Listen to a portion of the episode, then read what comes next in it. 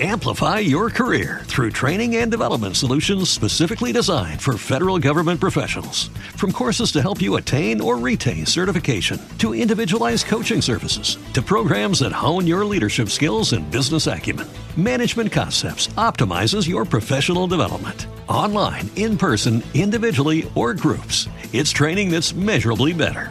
Learn more at managementconcepts.com. That's managementconcepts.com. Blog Talk Radio.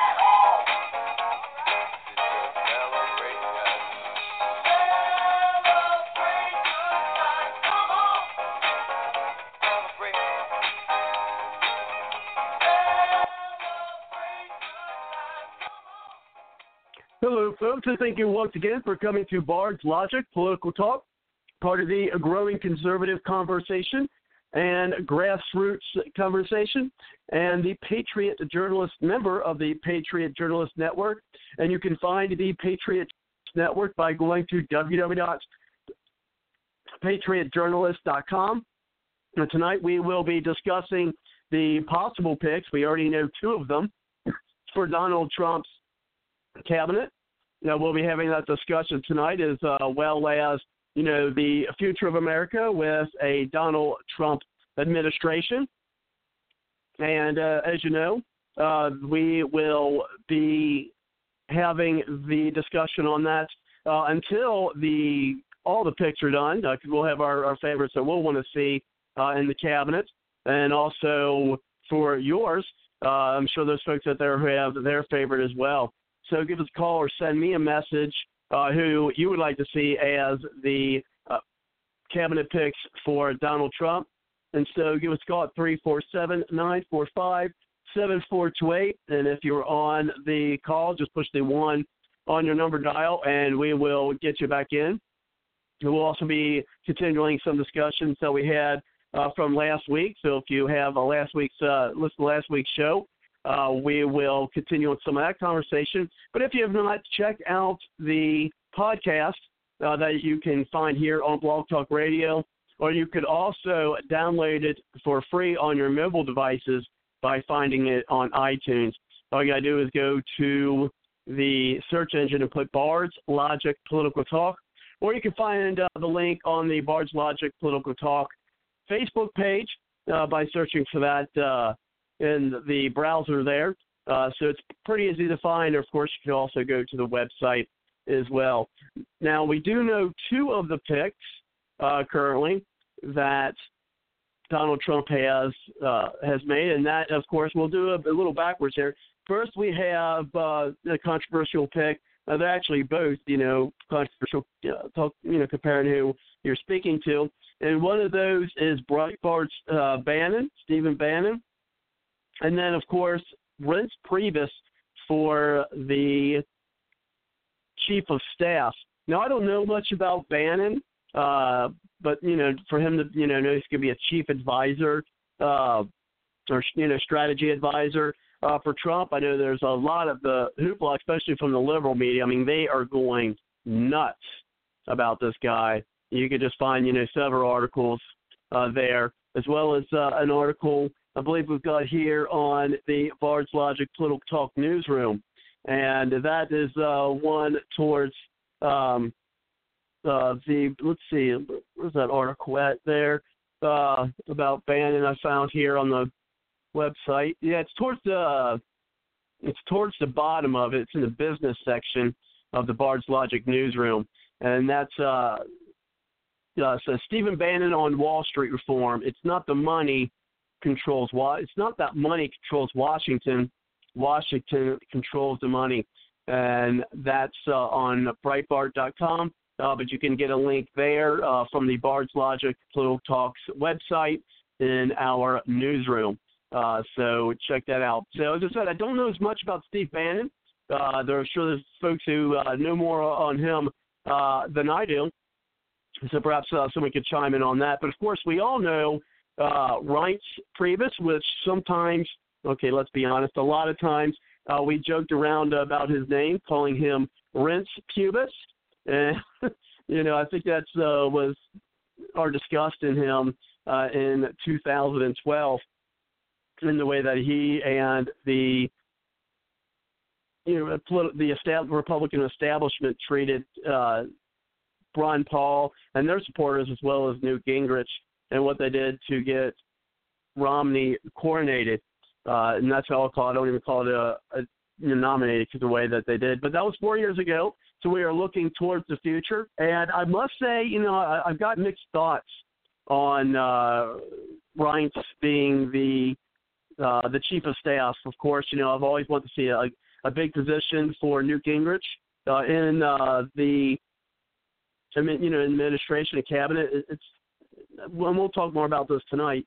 Uh, I, I'm not seeing one, and I don't know if that's just as Trump has other folks in mind. I think it might be more that there's just that's just not a spot that Gingrich really wants to be in. I know there was uh, a lot of folks who wanted, including myself, uh, wanted to see Gingrich in the vice presidential spot.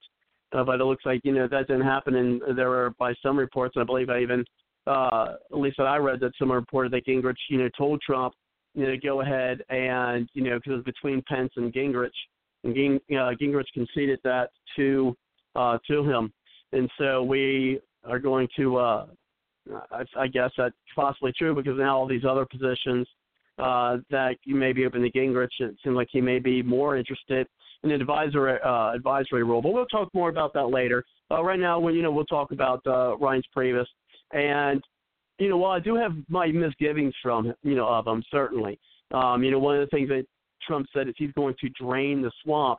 And it's kind of hard to think that he's going to be draining the swamp if he's picking someone who's you know been to establishment as uh, Priebus and someone you know from the you know the you know RNC chairman uh, for him being that pick, and so you know that definitely is where a lot of people have you know their consternation with like look you know why you got you know Reince in there if you're talking about draining the swamp uh, when you you put somebody uh, who in many ways is seen as establishment, and I do you know su- subscribe mostly to that argument. Now others, and, and I could see the argument where you know, they say, well, you know, he knows how to work the people in Washington, uh, and that it's true. I think uh, position-wise, I think chief of staff is a natural progression. Uh, you know, you know, yeah, you get you know promotions and things of that nature. Uh, you, you know, in business in the private sector, I think uh, chief of staff is a natural progression for someone who was the chairman of a party. Uh, so I think you know that that is going in favor of Priebus. And plus, if we got to admit that, although he put, could have pushed them harder, uh, which I think uh, Reince could have, such as you know Paul Ryan and, and his ilk, uh, he did throw his, his support, in, in, in the most part, at least what I've seen, uh, to uh, Trump. I mean, I, I you know I even did some research trying to find it because I personally don't really like Reince Priebus, um, and so that being said, you know, I was, you know, be honest, looking for things like, oh, why would he not be a good chief of staff? You know, I mean, because there's a lot of, you know, policy that goes on there, and, and what policies are going to be brought to the table uh, for Trump, and you know, he'll have, he'll play a part in that, and that's that's a concern. Uh, but also, we, um, well, not we, but I, you know, was looking for things to discount him being a good chief of staff, and and we'll and we'll just have to wait to see uh, what the future holds. But I mean, it looked like he did, you know, support uh, support Trump in, in, in a lot of ways. And so we'll just see how it how it pans out. Now, one good things about Trump appointing folks, I mean, it seems to get into the way uh, that Trump can fire. Uh, you know, of course, you're fired, uh, Priebus. Uh, but of course, I think that you know we the people who, when mass, you know, help to put Trump in the in office, uh, we should you know be very vocal with that too. If we think that Reince is getting his, getting in his way and fulfilling his uh, promises, uh, then I think that we should um, you know, make ourselves vocal with that. So, you know, we've got mixed thoughts and, you know, on him. And so we'll just have to see how that uh, that progresses. And so early in the show, we put uh, you know celebrations. I think we still you know we still are celebrating uh, you know the Trump election, and, and regardless of who he puts in there, you know a lot of folks that I'd like to see, and we'll go through that list tonight of who folks think is going to be uh, his you know choices for cabinet, and who you know I would like to see. Uh, but we are still celebrating today. But I mean, even if he puts in some folks I don't like or don't agree with, it's still far better than Hillary Clinton. And one of the things I am excited about uh, with uh, Trump is I'm hoping, and I really want to push this, uh, and is to reinvigorate our space program. Now, last week we had a, a discussion towards the end of the show uh, that perhaps we can uh, continue on with uh, later on tonight. Uh, but what, what I'm going to do is I'm going to play an audio clip from the Republican convention uh, that gives me uh, some hope for reinvigorating the uh, program, and this because this is something as I said at the GOP uh, convention. And uh, let's go ahead and play this audio, and then we'll continue on with that. To command a space shuttle mission.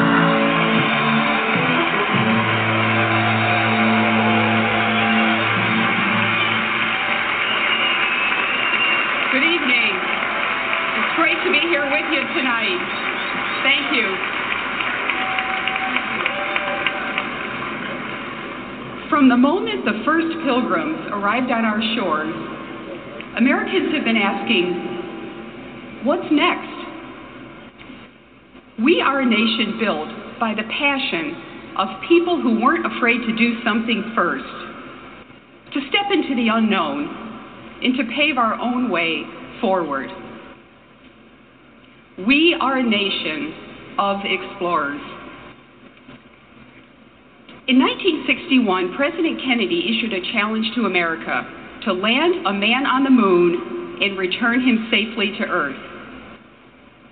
And 47 years ago, on this very day, Neil Armstrong and Buzz Aldrin answered that call and they walked on the moon.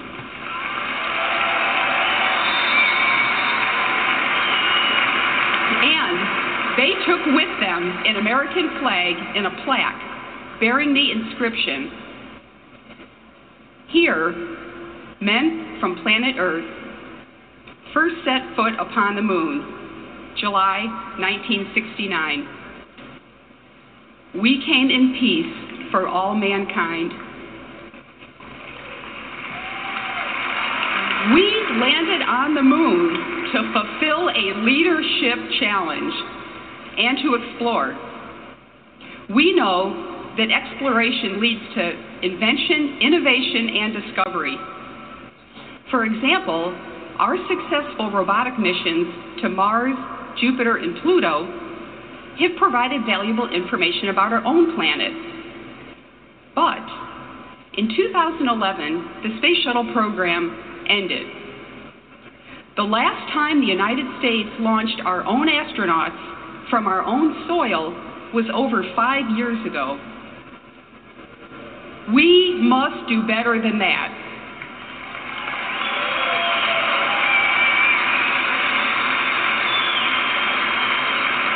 Countries that are strong are countries that explore, invent, and discover to remain resilient in a changing world.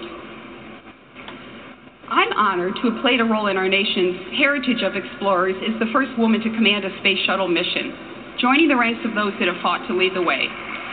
Thanks.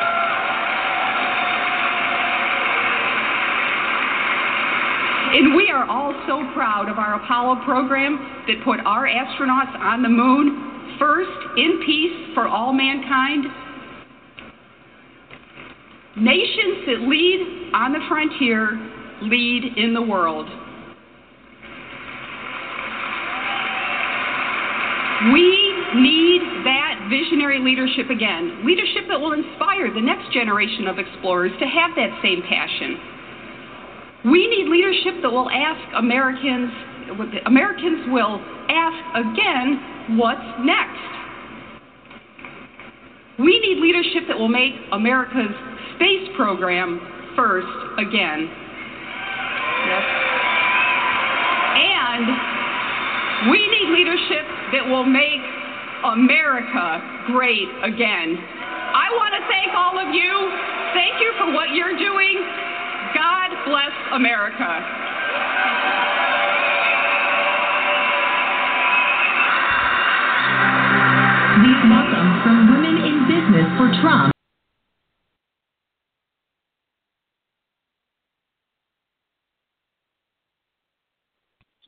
And as I stated last week, folks, I think that you know that could be a vision that all of us uh, can go with.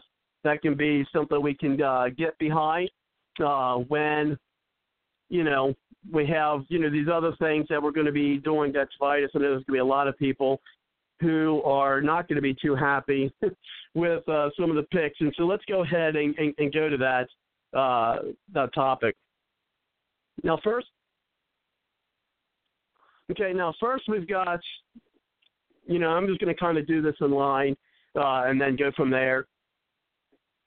Is uh, the you know Attorney General? There's been a lot of talk about the Attorney General, as you know, on who was going to be uh, his picks for that.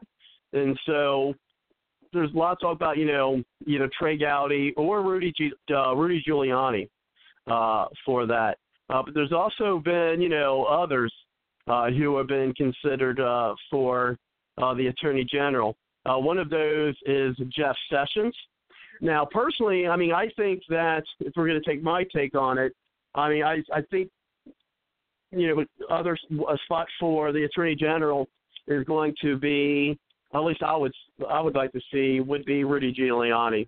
Uh, you know, he's a pro, you know a prosecutor. I don't think that uh, he would you know do a lot of the things. I think he'll clean up the. I mean, like he cleaned up New York. Remember, I think he would clean up New York the way, uh, or the, the Department of Justice uh, the way he cleaned up New York. Also, uh, he's been really pushing, even though of course there's talk about, you know, there being a a pardon for Hillary Clinton, even if she's not formally charged with anything. Uh, to my understanding, uh, he could still get a pardon. You know, Obama could still pardon her, unfortunately. But you know, be that as it may, I mean, there could be some things coming up. Now that you know, he can't pardon her for for future crimes that are that are found. Uh, so perhaps you know, after digging in the uh, Clinton Foundation, they'll be able to find more. Uh, but he, he's pointed out that he would, you know, he would go after uh, go after Hillary Clinton, and, and he's got a success record. You know, as being a prosecutor, I think uh, Rudy Giuliani would be a good pick for that. Uh, now, as I said, now with Jeff Sessions, I think he would be, uh, I think the second person that I would consider uh, for the, you know, for the for the spot of uh, Attorney General. And there's also been uh, talk of Trey Gowdy and I've got mixed thoughts on him. I think I, I kind of feel like he kind of failed, uh, but when he was trying to, you know, with what he was doing, uh, you know, to Hillary, you know, with Hillary Clinton, you know, and uh, the investigations, you know, Benghazi, things of that nature. I, I really think he he dropped the ball on that. So, I mean, would he still be, you know, an alright pick? Eh, maybe. Uh, but you know, I, I still think that Rudy Giuliani would be best. And plus, you know, kind of selfishly, uh, one of the things are all one of the positions. I'll tell you what, Rudy's going to find a place definitely, uh, and I think maybe Attorney General, but um, you know we'll we'll see. You know, but there but there's also been talk talk now, and I've uh, seen some articles where now they're actually having it more so that Rudy Giuliani is more of the top spot for Secretary of State. Now, as Secretary, I just don't see him doing as well. I mean, if if Trump's going to really put people in there, uh, he's going to be you know where they would be best fit. I don't think Secretary of State would be it.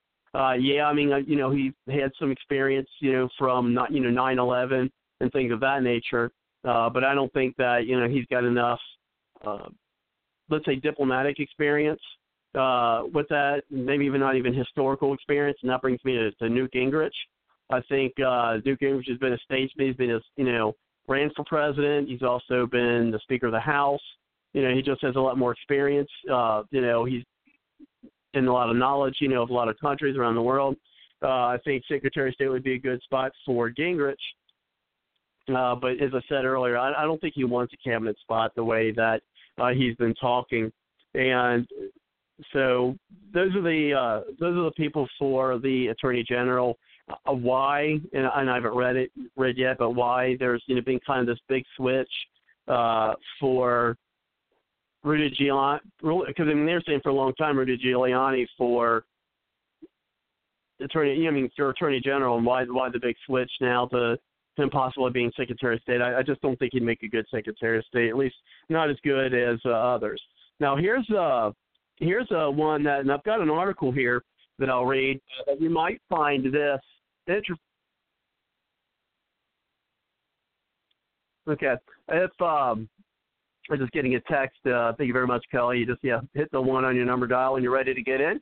And so here's an article I got here, and you'll be surprised. And I'm not going to tell you what the surprise is, uh, but you'll, you'll figure it out as I read this article. Um, and this is actually from Town Hall. And you know, Town Hall is supposedly you know a, a conservative, uh, conservative journal. So this was on today. This is an article today, and I'm not even going to read the title. I'll, I'll let you guys figure it out as I as I read it. Well, I'll make commentary on that. Um, this would definitely prove to be interesting. Says Michelle Rhee, former chancellor for D.C. public schools, is eyed for education secretary. Senator uh, Senators Kelly Ayotte uh, from North, Republican New Hampshire, who just recently lost her reelection bid, uh, Tom Cotton, Republican Arkansas, and Jeff Sessions are being considered for defense secretary. We'll talk more about that later. Um, conservative commentary Laura Ingraham may be White House press secretary. Former New York Mayor Rudy Giuliani might become the next Secretary of State. This isn't a surprise. This surprised me when I read this. It said, and Ben Carson turned down heading Health and Human Services. I don't know why uh, he turned it down. Uh, got, there's just so much to look into, but that, that kind of surprises me. I, I don't know why he turned that down. And then here's the surprise, folks. But hell has frozen over with the rumor mill spinning on Senator Ted Cruz, Republican of Texas, who President elect Trump could pick for U.S. Attorney General. It just shows how politics can make strange bedfellows, given Cruz's acrimonious rivalry with Trump during the Republican primaries. The Texas senator was booed off the stage during the Republican National Convention, where he refused to endorse, endorse Trump and urged GOP voters to vote their conscience. Uh, Cruz eventually endorsed Trump in September. And here's a little side box. It says President elect Donald Trump, Trump's transition team, is considering making Senator Cruz the next Attorney General, according to a new report. Cruz discussed a possible role in Trump's upcoming administration at the meeting in Trump Tower in New York City Tuesday. A person familiar with the matter told Bloomberg Politics. CNN's Jim Acosta reported that a source told him Cruz was a long on a long short list of potential attorney general picks.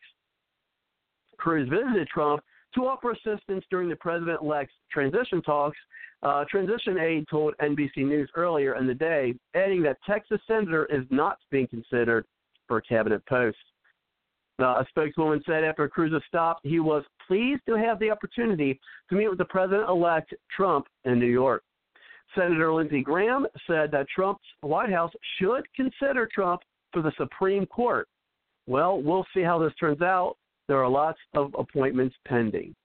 So would that not be something uh, oh, welcome, uh, Cindy. And yes, we'll talk more about uh, uh, Reince Priebus. Give us a call. And I, I see, uh, oh, I got a, a YouTube video that I'll have to make sure I get uh, get posted on, and I'll put it on uh, the Bard's Logic Little Talk site there on uh, Facebook, the page on Facebook. It's, and then I'll read her comments, uh, and then I'll move on to, to Ted Cruz because I don't want these chats to scroll. It says since Priebus will have Trump's ear every single day of his presidency, this is why I wanted Trump. I mean Gingrich to be his uh, chief of staff. If Trump starts acting more like a RINO every day, and his policies fall flat, and America is not great again, Priebus will own it. and I agree with you, Cindy. And as I stated earlier, I don't know if you're uh, listening in when I said this, but indeed, if if Priebus doesn't do, if Trump doesn't do what he starts promising, I really and and we think it's because of Priebus. I really think we need to be very vocal. We need to be very vocal with him. Uh, and I'm, what I mean with him, with Trump, says these appointments, and I agree. I don't know as much about Bannon. As I said, I don't know much about him. These appointments are very troubling and make me suspicious of the role the elitists actually played in the election. And I, I have to agree with that thought. I'm also was concerned with the uh, Pence pick because if you recall, uh, when he did choose Pence, now I, Pence did gain a couple points uh, with me, you know, during the debate, and you know I think you know he may have helped the ticket, but that was the person that you know Paul Ryan. Pence was the person Paul Ryan wanted uh, uh, wanted Trump to pick. And remember that never that the the never Trump and trying to get a uh, broker convention, which I is ironic, and for many ways, if you recall us uh, what we what's going on in 2012 and what we covered on the show. But once that you know the Never Trumper movement basically died shortly after Pence was picked, and I contend that the reason that happened is because Trump went ahead and gave in and, and chose Pence. Because if you looked at the polls, if you looked at the you know the polls that people were were, were doing and who they wanted you know for the VP pick, Gingrich was winning. Gingrich was at the top of that of that list. Uh, that's who the people wanted, and he, and he picked Pence. Uh, and I think, and I think in part that you know Paul Ryan had a had a part to play in that. And I think you know, and, and Trump always says, "I make deals. I'm, a, I'm the great, I'm the greatest deal maker." And I think he might have made a deal with Paul Ryan to pick Pence as his running mate to stop that Never Trump movement and try to get them from, you know, shut down, uh, trying to get that broker convention or contest convention, whatever you want to call it. Uh, that's what I think. And so, yeah, I think uh, these appointments are are you know concerning to me as well. And so uh, now back to uh, the Ted Cruz, and that, that would be amazing. I, I mean, I like. I mean, and liked Ted Cruz until he was blasting Trump. To be honest, I mean, you know, I liked Ted Cruz when he was in the Senate. I liked Ted Cruz, you know, a, a lot of times when he was campaigning, except when he, you know, he's blasting Trump because I think he was doing something outside his personality, uh, and, and you could you could tell. I just don't think it was natural for him, and I don't like when people are, are being fake just to try to win an election or something of that nature. Um, and so, but that would be fascinating. Ted, but he, I don't know Ted Cruz for. I mean, it'd be fascinating in a way. I think it would really help bring some of the people who still, and I'm talking about the Republicans and conservatives.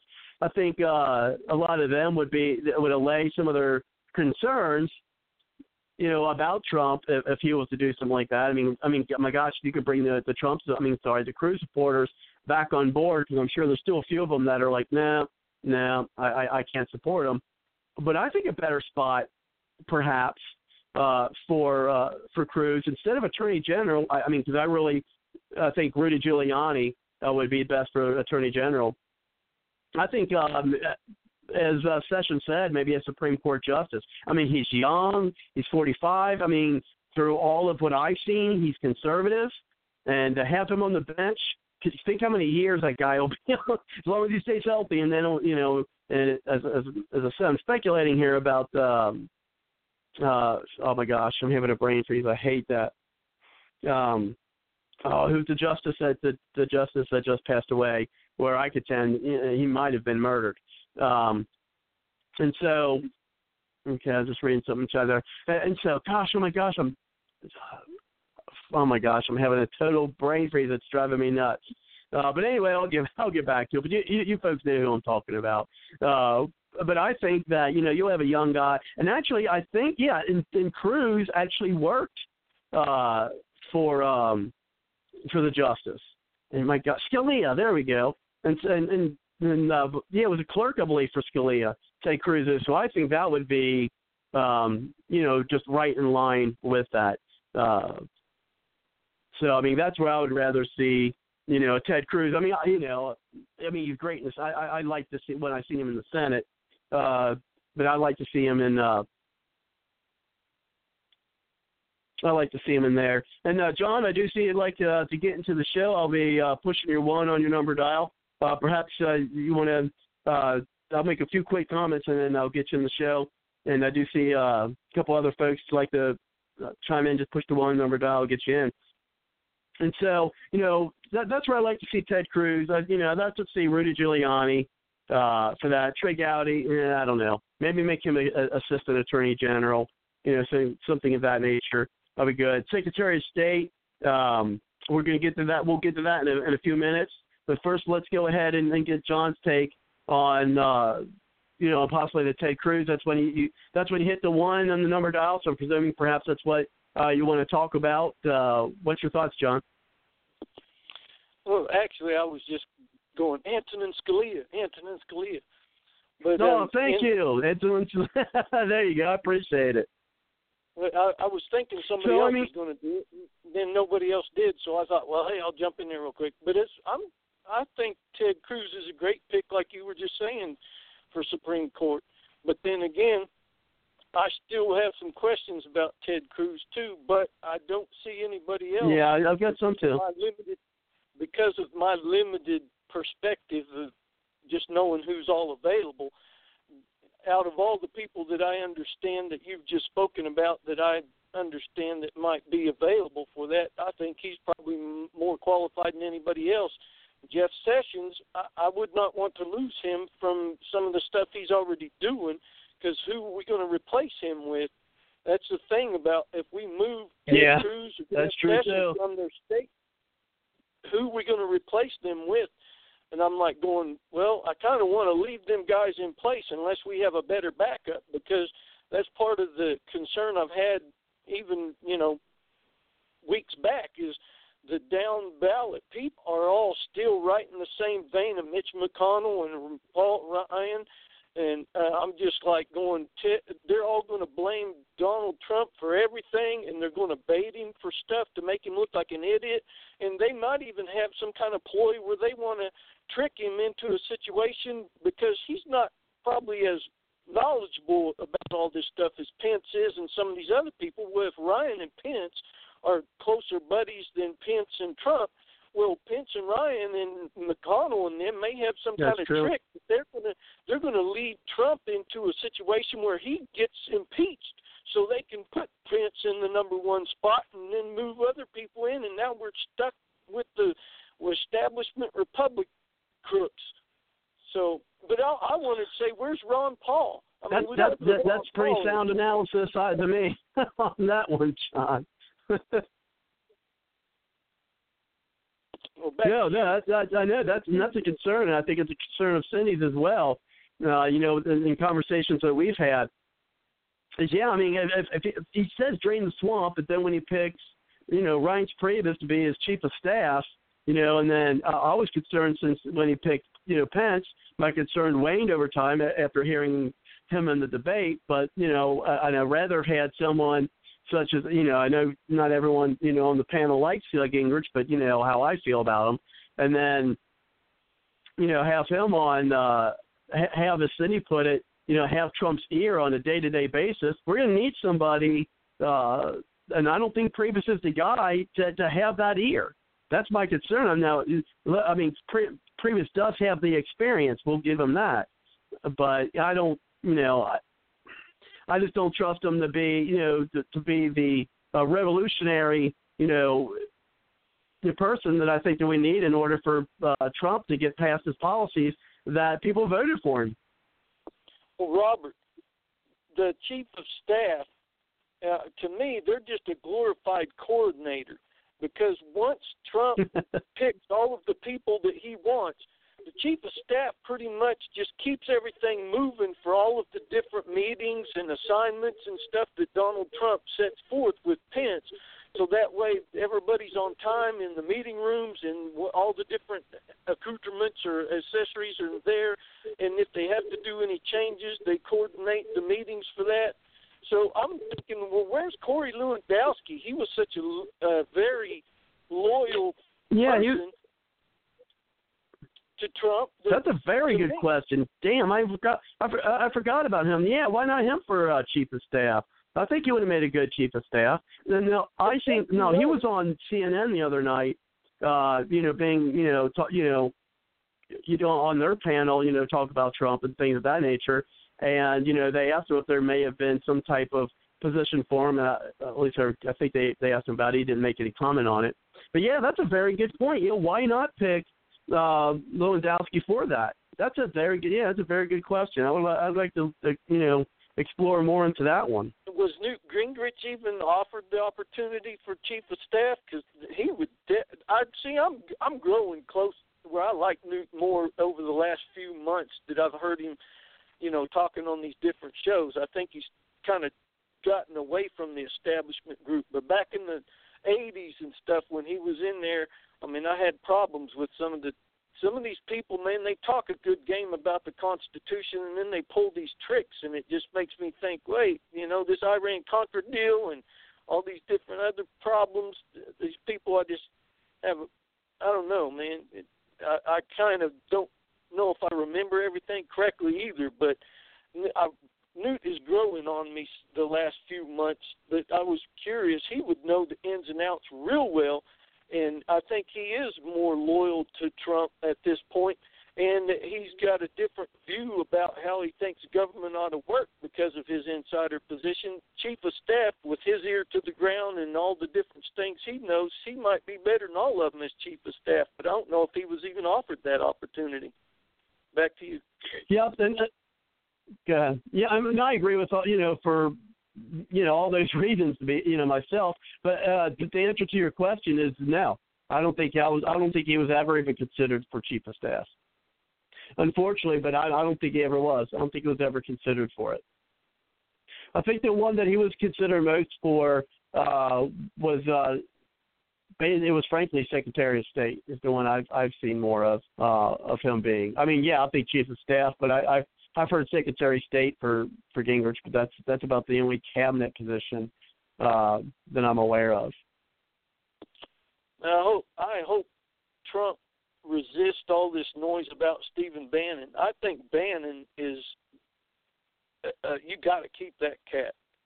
There's just no way around it. And the data mining guy that worked with him on the digital, you know, programs to do what they did. I don't remember his name. No, I don't either. And then thanks, Cindy, for the uh, that that clip. I'm going to try to go ahead and uh, I posted it, but for some reason I didn't get a title uh, there on. So I'm going to go ahead and post and put the title of that because there was no um, title associated with that link that you gave me that I'm putting on the there we go. Let's see. Let me t- yes, we are doing live action here. Okay, it's a 13. Uh, I think a 13 minute video. Thank you. Um, uh, well, and then Cindy pointed out with Gingrich, he may not have put his, his name in the hat, and he may not have. Uh, and, and as I said earlier, I don't know. I don't think Gingrich really wants. I don't think he wants a cabinet position. I don't. Just by hearing things that he said, and I'll be honest, I'm very as you know, very disappointed about that. Um, about him not taking a cabinet position. Uh, you know, he's got his own things he wants to do, and you know, he's you it. And I'm paraphrasing that. You know, having a, a cabinet position would keep him from being able to do that. I mean, that's having a cabinet position is is pretty much all consuming, and you really can't do anything else. But uh, anyways, maybe if I could try to get him on get him on the show, that'd be awesome. Um, I mean, we'll we'll you know we'll see, but um, but yeah, we'll um, let's let, let's go back. We'll we'll go back to that uh, later. But uh, yeah, so well, yeah, Lewandowski. I think that would have been a you know a good idea. I didn't. I, I'll be honest. I, ne- I never even thought about him. Uh, you know, and Cindy points out, you know, that's why she's worried about Priebus is you know she don't trust him. And then she uh, asks here, um, is now, because remember when I said earlier in that article I read, Ben Carson turned down uh, the opportunity to be the head of uh, Health and Human Services. And Cindy asks, you know, does does Carson know something that we don't? I mean, and why wouldn't he work uh, with Trump? Why wouldn't he do it? That's a, you know, good question. Uh, I heard it. I heard an interview.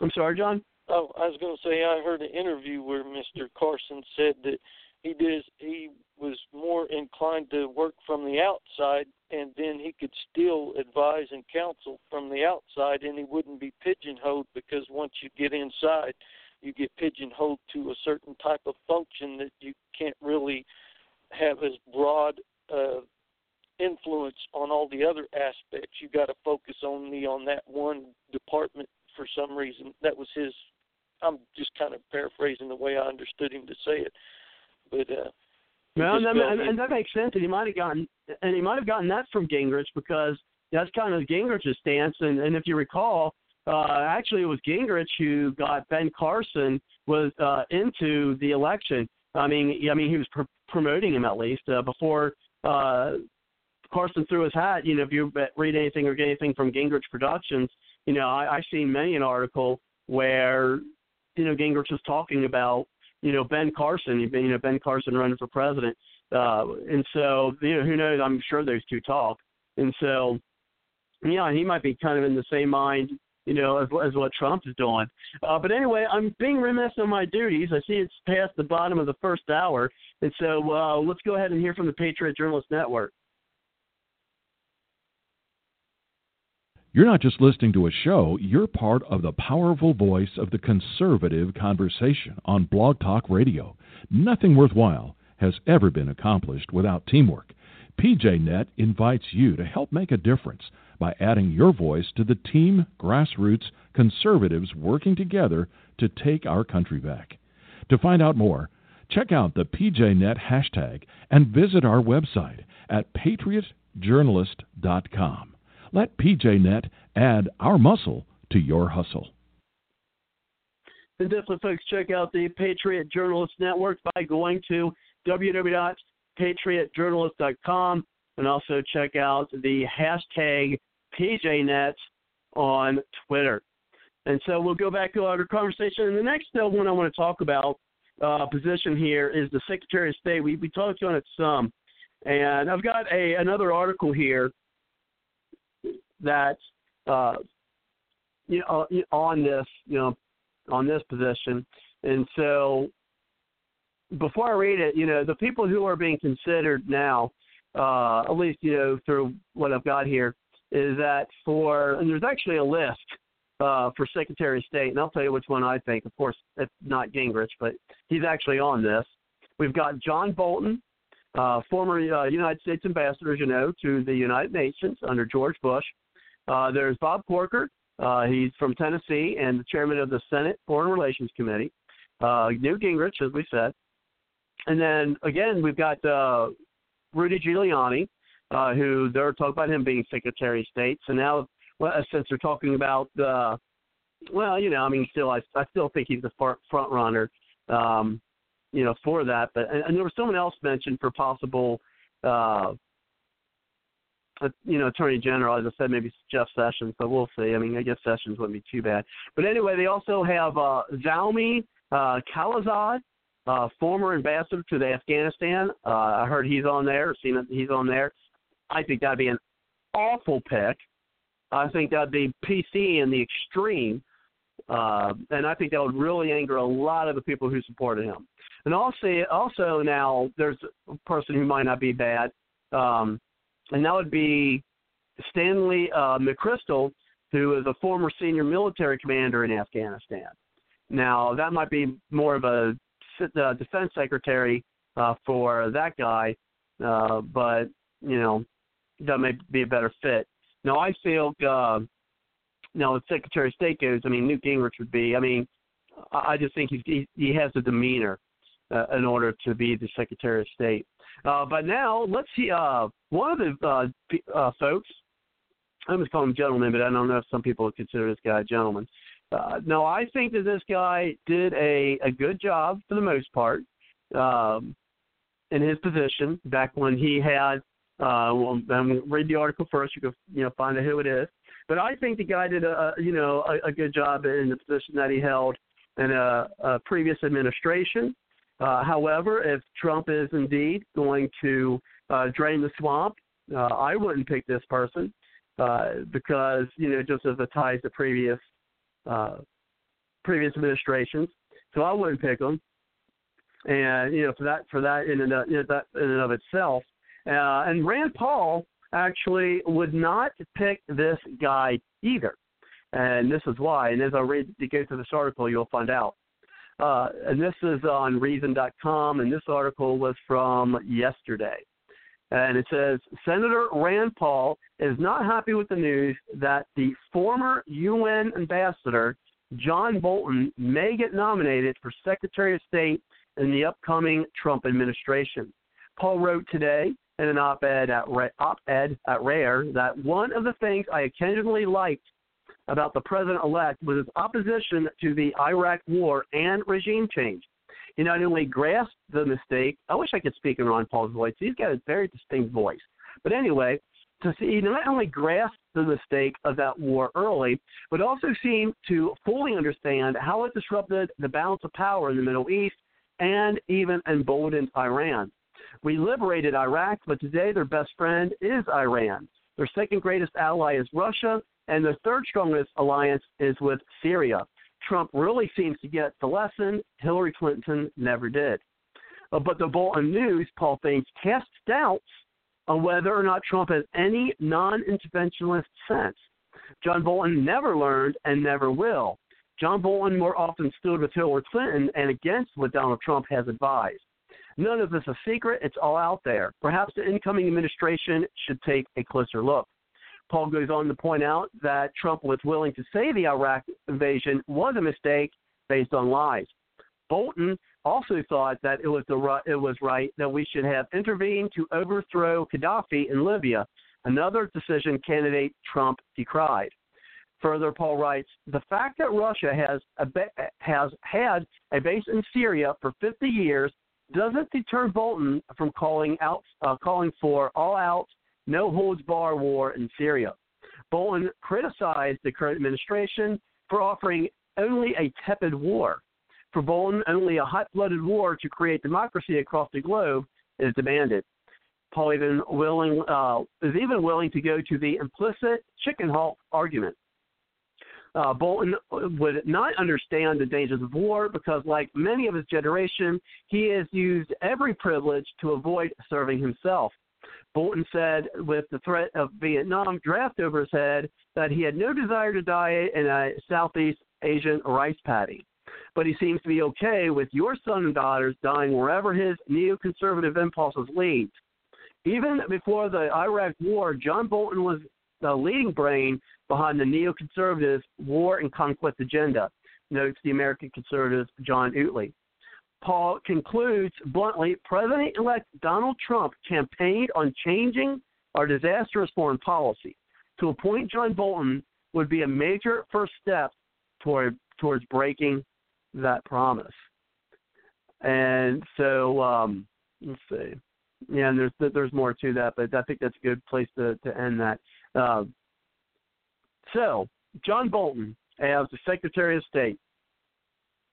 What do you think, John? And then I'll tell you what I am. Uh, yeah, um, yes, uh, Cindy, I'm seeing your posts. I was reading the article, and I will uh, get to them. I promise. Um, and we'll, uh, we'll, we'll we'll get to those. And uh, hopefully uh, you'll be able to give us a call in because, of course, Cindy, we always like to hear your voice. But John, let's go ahead and get your comments. What do you think about uh, the possibility of uh, John Bolton being the Secretary of State? Uh, I'm not too keen on the idea, and part of it is because I think whoever's in that spot needs to be somebody that's not going to try to push us to become a part of the UN as our governing. I think he's well, one of those that wants to push us to the point that UN's overseeing a lot more of what goes on in the governing of the United States. So, and you was the U.S. ambassador to uh, the United Nations. I know, but I think he would be working in that capacity at anything to do with the UN. He would be trying to undermine the sovereignty of the United States to move us towards a UN kind of governing, and I, that's I have a problem with that. uh, to me, out of all the people you listed, Newt Gingrich it'd be the best one out of them, and I still, you know, I'm not totally 100% on that. But hey, you got to pick what you got. Who would you like from. to see as Secretary of State? I don't really know anybody that I'd like to see as Secretary of State. I don't know anybody. I mean, the best one out of the ones you listed to me was Newt. Yeah, I think that. Yeah, I think that would be. Uh, I think that'd be. Yeah, me, me too. I think he would be the best one. And you know, when I mentioned Corker, uh, Cindy would like to have screamed uh, into a phone or a microphone, uh, say, Corker, no, total RINO. Corker will not agree to repeal to the repeal of Obama Obamacare. Uh, now, of course, maybe with him being the Secretary of State, he won't have time to worry about that. Uh, and then I like that. I like that, Cindy. She says uh, Newt would be like a Benjamin Franklin. Uh, and gosh, I wish I was a historian. Uh, but that, that's who she would compare Newt Gingrich to as Secretary of State. Hey, Robert, something Yeah. that I want to I want to make sure we point out here too. If if I remember correctly, and, and you guys check this out and correct me if I'm wrong, is if you go back and look at the Iran deal, the Bob Corker amendment was the amendment that flipped the basis of the vote from approval to disapproval. They did that as a strategy tactic to give cover, so that way the people that you know was wa- for it could say that they voted against it, and then because they're they flipped the basis of the vote without flipping the formula. This is one of them scammy tricks that they use to try to get things. They did it on on uh, the what was it the other anyway I can't think of it right off the top of my head. But that was a trick that they play in order to give cover for the people that say, "Oh, I voted against it." Well, yeah, you voted against it because when you flip the formula, the 60 vote threshold, it normally would take only 41 votes to defeat it. Now it takes defeat it. See, so whenever you know that you want mm-hmm. to, do you know what I'm trying to say? Are you following Yes, me? Yes, I am. Okay. Yes, I am. So so they changed the basis of the vote from the approval of you know the Iran deal to disapproval because normally it would take only 41 votes to disapprove it under regular order coming to the floor with the regular balance of you know the 60 100 ratio thing. I'm not sure how to communicate it, but because his amendment flipped that, it gave them cover to only have to have um, 60 people to pass it under disapproval and giving cover for everybody that wanted to say they were against it. And that's what that's how this Iran thing got passed and gave cover for a lot of the Republicans and Democrats that wanted to make it look like that they were really against it because they got 58 votes and they needed 60 and because they got only 58 Mhm. it it passed because it was put on the basis of disapproval. Apples and oranges, because if the normal order is on approval and you have to have 60 to approve of it on normal order, then you should have brought it to the floor on, you know, continuing that or flip the actual percentage so that it only took 41 votes to disapprove of it. You see what I mean? It's that algebra Mhm. tricks. But anyway, Damn algebra. Yeah. But um I've got here that uh and Cindy, you know, points out with Benjamin Franklin, uh it says Benjamin Franklin was sent to France to enlist their help with the Revolutionary War. Uh their help was the difference between success and failure for the Americans. He was also the one who got the men in the Constitutional Congre- Convention Constitutional Convention to stop arguing and work together.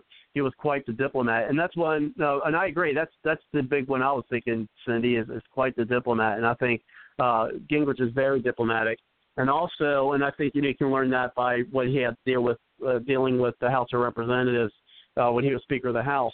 I think he, you know, has got some diplomacy there. Plus, you know, he knows history, and I think it's very important for uh, Secretary of State to know history uh, the way that he does. And he does have some, you know, some military experience background as well. Not, per, you know, personally, you know, in the military.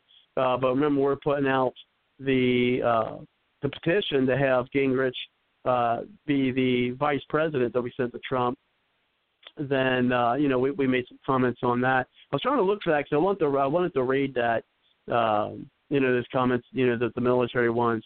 on the show, but unfortunately I wasn't able to to get that you know on time in order to have it prepared for the for tonight's show. Maybe uh, Cindy, you can uh, find that either in an email or in uh, on the site that we had the uh, the petition uh, for that. And so now, what's your thoughts on this? And then we'll we'll, move over to the uh, you know another position. Is well, what's your thoughts on?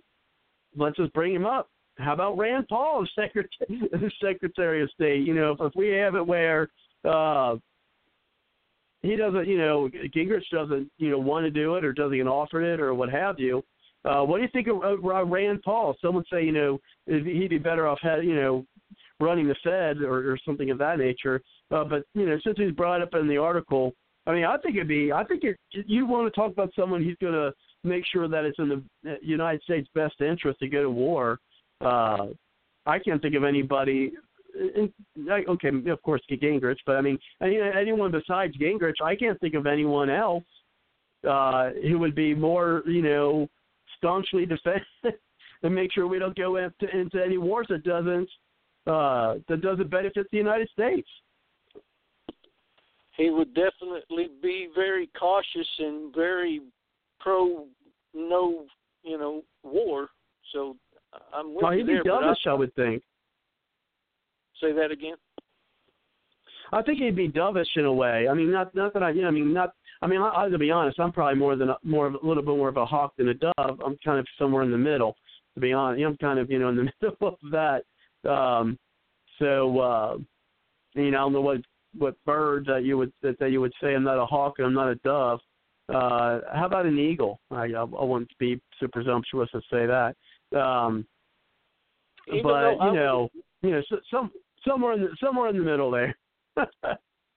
even even though I agree with you in the basic general sentiment of what you're saying, some of the concerns that I have in that sense too is um, because Rand Paul now has ran for president and he had so many different corporate entities backing him, trying to give him an opportunity to win, I'm concerned that you know some of these people we need to find out what ties they have with these corporate organizations. Otherwise, they're going to just do stuff like Clinton was doing, where they can set up a third party, you know, shell company in Canada and then filter campaign donations through it in an indirect way while they turn a blind eye, you know, like Clinton was doing for USB at some of these different companies whenever they were supposed to be uh I guess clamping down on them to make sure that they were being responsible parties on the global scene and then they turn around and said, "Oh no, we're going to leave it up to do you you ever seen Clinton Cash that movie?"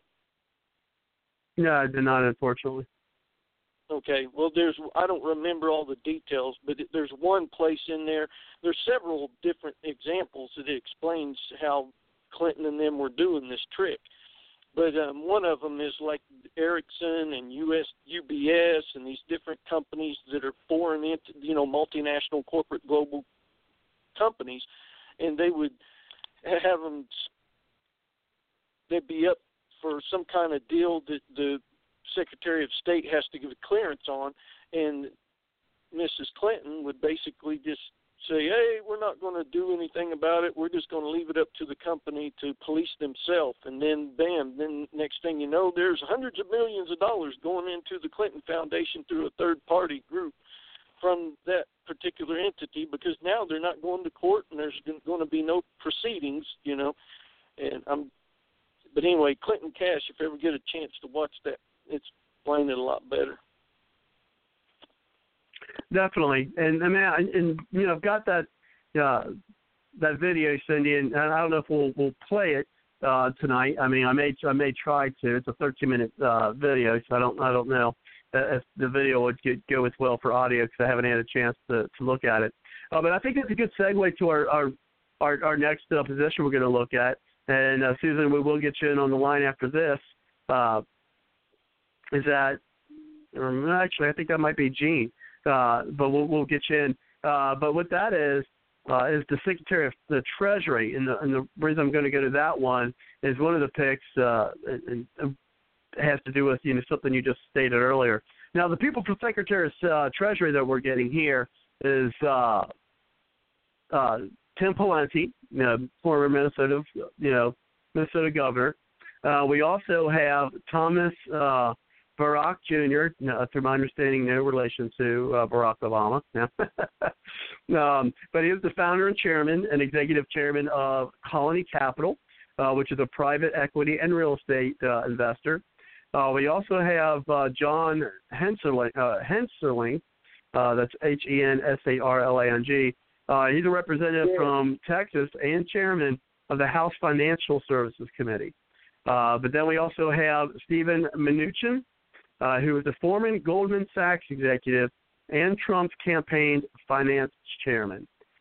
That is unfortunate who I think he may pick uh, because he was his campaign finance chairman that maybe, but I do not, and I think you guys heard why I do not want him. And you mentioned connections earlier, uh, John, and I do not want to see that guy get it because I don't want anyone, uh, anyone at least in the Secretary of Treasury position, uh, who is related to Goldman Sachs, uh, because Goldman Sachs, you know, and where I believe is part of the globalist movement, or at least you know, multinational corporations, you know, movements that care more about themselves and, of course, the United States.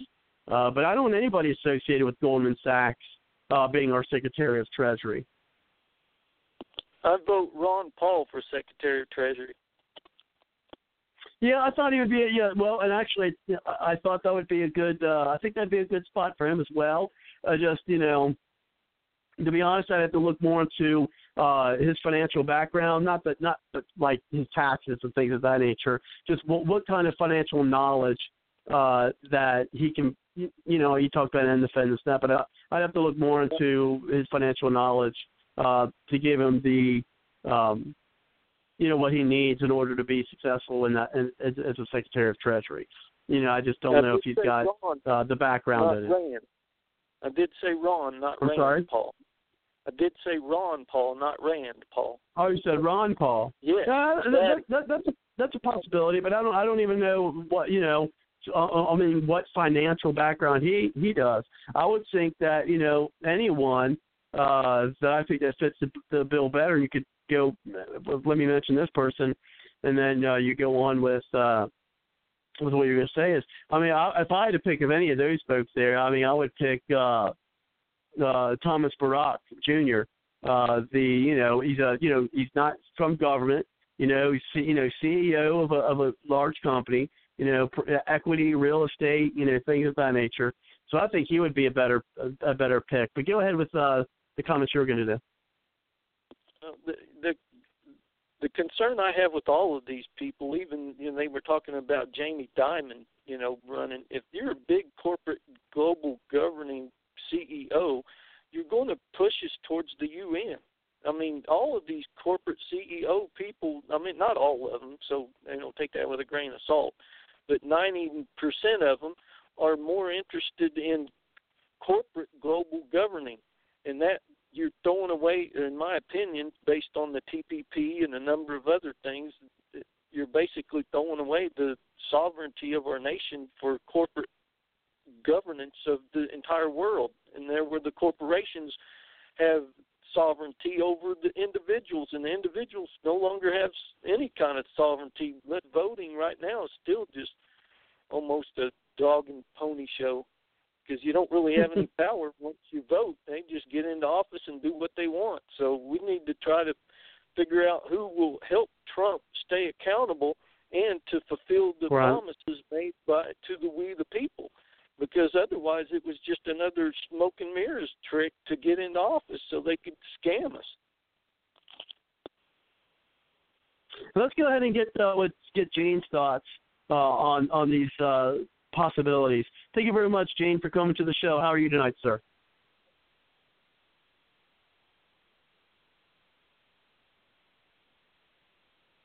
Is this Gene we got on, or is this Susan? I'm I'm not sure what he did. Oh, okay. I guess it's Susan. I'm sorry, Susan. I thought I was I thought I had Gene on the line. Go ahead. I, I got I got the numbers uh slipped. Must be my dyslexia. No, folks, I don't really have that. I'm just saying that, and I'm not trying to be offensive to people who have it. Go ahead, Susan. Push the one. That well, was glad, I'm all glad to hear you're going to make it. How how how's the dance recital tonight? Oh, that it, she always has fun. You didn't ask how I was. Hi. And you need to get closer to your phone so we can hear you better. Let let let's get it so we can hear you better. Okay. What do you want to hear? Ah, there you go. What do you want to hear? Oh, I want. Well, you don't. You were you were sounding really good there. Now I'm not. Now I'm not hearing you again. Oh, I don't know what is wrong. I think I need a new phone, and I don't want to go in debt. Unless Donald Trump will buy me a new phone. no, that's Obama. not not not Trump. um, well, uh, did you hear that Ben Carson refused? Uh, Yes, yes. We yeah we talked about that a little bit. You you got some more details for us? um, you know, I I put an article in the group and uh, a link I found, and he apparently doesn't want. He doesn't know if he can handle it, you know, and all that, and the federal government and all that stuff. And I'm like, well, Yeah. You don't uh, think you can J- have- Jo- uh, um, yeah. John mentioned something about him saying he didn't want to be pigeonholed. Well, what does he think he was doing? I love him, but you know what? What does he think he was doing when he was running for president? He'd have to deal with the cabinet and himself and his own position, which is federal government. So he would have pigeonholed himself anyway. Well, Susan, I think he felt that as a president, he would have a broad brush to be able or be able to work on all the different aspects. Whereas if he gets stuck in one department, he doesn't get to advise and counsel for other departments and other issues that may relate and interact with the problems in that department. Whereas as president, you can deal with all the problems. I think if it was the health and welfare or, whatever, whatever, secretary of something to do with the health department or something. I think there's a lot of things to do on there, and he's a doctor, so I think it would be a a good thing for him. But you know, he'll have to do as he has to do, and um, I don't know. I mean, I they're talking. I think Trump is talking to Ted Cruz and different Sarah Palin and others and different. I don't know what he's going to do. I really don't. Don't say Sarah Palin. We're going to talk about her later. Go ahead. yeah, I'm just yeah, joking. Well, um, I'm just saying that I don't know. I, I, you know, he could change his mind several times before he actually is sworn in. Okay, so um, did you hear that Hillary is crying and angry that the FBI director and um, who was the other? Oh one? yeah, it's his fault she didn't get elected. Well, not just his, but uh, someone else, something else. I can't even remember right now. But she's upset over situations, and Bill said that is not what caused her to have a problem. Bill was Bill's angry. He threw his phone out the second story or third story window or something. He's not happy with her. He's not happy with any of it. So um, I don't know how long they'll last as a couple with this mess. Not long, I don't think. Well, maybe no, no, because they stayed together for political purposes, not uh, you know, not any kind of love or anything of that nature. I think that's pretty apparent. Well, yeah, but now if she doesn't run again, and and she is getting too old after four years later, uh, oh, Oh yeah, oh, she won't run again. She's done. Yay! Obama too. She blames everyone but herself. So, Oh, Obama's gonna. No, Obama's young. He he's not out of it.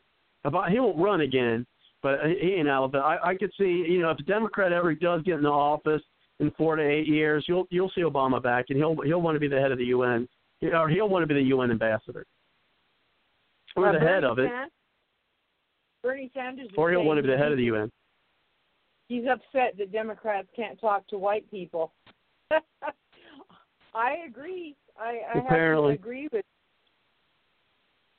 They don't. They they pay no attention to anything but what they, you know, their own wants and needs and desires and all that. And uh, and Lou Dobbs has warned Trump and the lawmakers that Paul Ryan is a snake in the grass. So it's kind of an insult to snakes, but you know he is. He is. If you want. Yeah, I know. My daughter has one of those. You what? I said, yeah. You said it's an insult to snakes. I said, I know it is. My daughter has one. Oh. Yeah, my daughter has a pet snake. Yeah. So um, anyway, um, oh, a World It's Net pink, Daily author has accepted for a job in the Trump administration.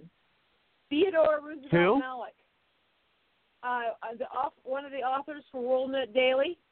I use them a lot. Oh yeah. Uh, Joseph Joseph Farah, if I'm pronouncing his name right. Um, one of his authors is being recommended. And I love WorldNet Daily. I I love them. They they're very truthful. They're very you know. There's not a lot I can say that's bad about. Oh, and by the way, California and Oregon are proposing secession from the United States. Bye. They'll be. And they want more. Well, you- well, we, let, let's be honest, folks. I mean, we can't we can't really blast them for that because there's been many times that we've heard we've talked about this on the show uh, where um, where Texas has talked about that. So I mean, we can't you know we can't blame the liberal states. We're gonna blame we're not gonna blame the the you know the the, the conservative or more conservative I should say states uh, for for wanting to do it. Well, I'm just Hey, laughing Robert. about. Yes, John. If if um, California and Oregon don't be careful, you know, with all of the fault lines out there and the earthquakes, they might fall off into the ocean and get seceded anyway. yeah, they might have to be they might, might float out there too. Yeah, certainly. Oh, oh, oh, Robert. One funny thing. I don't. You didn't probably see it. Uh, my son put one of those little, you know, the pictures and the thing. And it shows cars leaving. Um, hey, liberals wanting to move to Canada. What's wrong with Mexico, you racist bastard? yeah, no doubt. Yeah, that, there you go. Yeah, yeah, it's warmer. You'd think they'd want to go to Mexico. It's warmer there, right? Yeah, why don't they go to Mexico? Let's go ahead and uh, I, I see we got one to get uh, Kelly wants to get on the line, and then we're going to move on uh, to the uh, you know to the next position we want to you know want to discuss tonight. So let's go ahead and bring in Kelly. Thank you very much, Kelly, for coming to the show. How are you today? Tonight. Hey, I'm doing all right. I'm uh, traveling right now, but uh, hopefully you'll be able to hear me okay. Um, let's see. Speaking of about, uh, traveling, speaking of traveling, I want to mention this while I'm thinking about it because I've been wanting to say this on all the shows. Okay, August 21st, 2017, I will be in Nebraska. So hopefully the folks such as yourself, Kelly, and you, Susan, will be able to meet me one day in that week in Nebraska. Come come east. I'm taking a, I'm, I'm I'm taking the me my uh, the family. We're going to Nebraska. So my other family members are going to Nebraska. Meet us there. It'd be awesome. August 21st is when we're going to be there that week of August 21st. We're going there to go see the total solar eclipse that is that is going across America. Try to make plans to to come see me. I'm coming west. I'm I'm coming west. You guys go east some, but go ahead, Kelly. Speaking of traveling, it'd be well, great to see you. Um, well, I would certainly enjoy that. The uh, I tell you what happened though at uh, the battle just the night before Custer's last stand. Uh, he talks of the truth and he says, "I got some uh, bad news and I got some good news." Oh yeah, what's the bad news? Tomorrow, all the Indians of the world are going to ride down on top of us. I don't think we're going to survive. Well, what's the good news then? Well, we won't we won't have to go home to Nebraska. Oh wow. okay, Nebraska. Uh, yeah, I, I am Okay, now. Now, now to, be to be to be totally candid, I have been looking for things to do while we're out there, um, and I'm I'm having some difficulty. So if you guys can help me, uh, but you know, now I picked Nebraska. One, it's the farthest west uh, that my family will uh, will be okay driving to. Um, because at this point it's too expensive to fly for me. Um, and then uh, well, uh, the farthest west there's I'll the go. Plus, uh, the farther west you go, the, the the better chance it's going to be a clear day on that day of the uh, total solar eclipse. Oh, okay. Well, okay. Solar eclipse. Well, um, one thing it was a neat experience was uh, when I traveled across Nebraska several times. If you're heading west, it's really flat, and you get uh, if you head west near uh, a couple hours before sunset, it's kind of an amazing calming effect because you get a really long sunset, and you can, you know, Nebraska, where all you can see for miles and miles is, well, miles and miles. Um, anyway, you know what the N on the Nebraska football helmet stands for? Nowhere. Nothing. Uh, oh, that's a good one. Nowhere. No, it stands for knowledge. That's because well, I went to Iowa State and they creamed us in football every every year, man. So we had to console Uh. ourselves with some kind of. Anyway, um, okay, so yeah, I would like that. Um, can't make any promises, but uh, all right. So anyway, let's see here. A number of things to talk about. Oregon and California are going to secede from the union. Well, if they get Congress's approval, they can sure do that. Um, actually, we've had a secession movement. Not really a secession. There is a constitutional way to become a state, and that is by the um, state legislature approving it for a state split, and then Congress approves it. You don't need the president's signature. And right now in Northern California, mostly conservative, mostly uh, Republican. I mean, it was it was a stunning. I got a poll tape from a uh, a precinct. I'll I'll read with you later. Some interesting things with that, but uh, it's so strong. Trump, it's ridiculous. Like 230 to 80 Hillary, or was it 50 Hillary? It's, it's really stunning. So the North State, over 20 counties, sent a declaration. Um, you know, like a declaration of facts, or not declaration of independence per se, but it was a declaration to the state house saying, "Look, we're done. Okay, you don't represent us. You don't care about us. Your policies are crashing our economies. We want out." And in 1941, they tried another secession movement between southern with Southern Oregon and Northern California, and it made a lot of progress. So you know, who knows? It could be a really strange thing. I mean, that's a local movement. But who knows if California and Oregon want to secede? then maybe what they'll do is they'll say, okay, uh, United States Congress will say, okay, if you uh, allow the state of Jefferson to happen, then uh, we will go ahead and uh, let you do that. So you'll be Oregon and well California, and then in the middle would be the state of Jefferson. But uh, you know, if that happened, there might be more.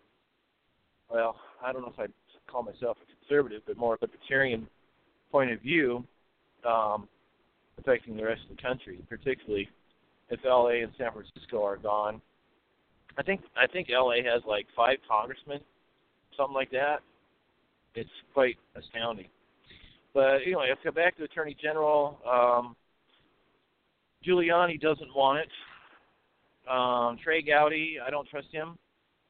Although he puts You up said some really Giuliani doesn't want it. doesn't want it. Something else.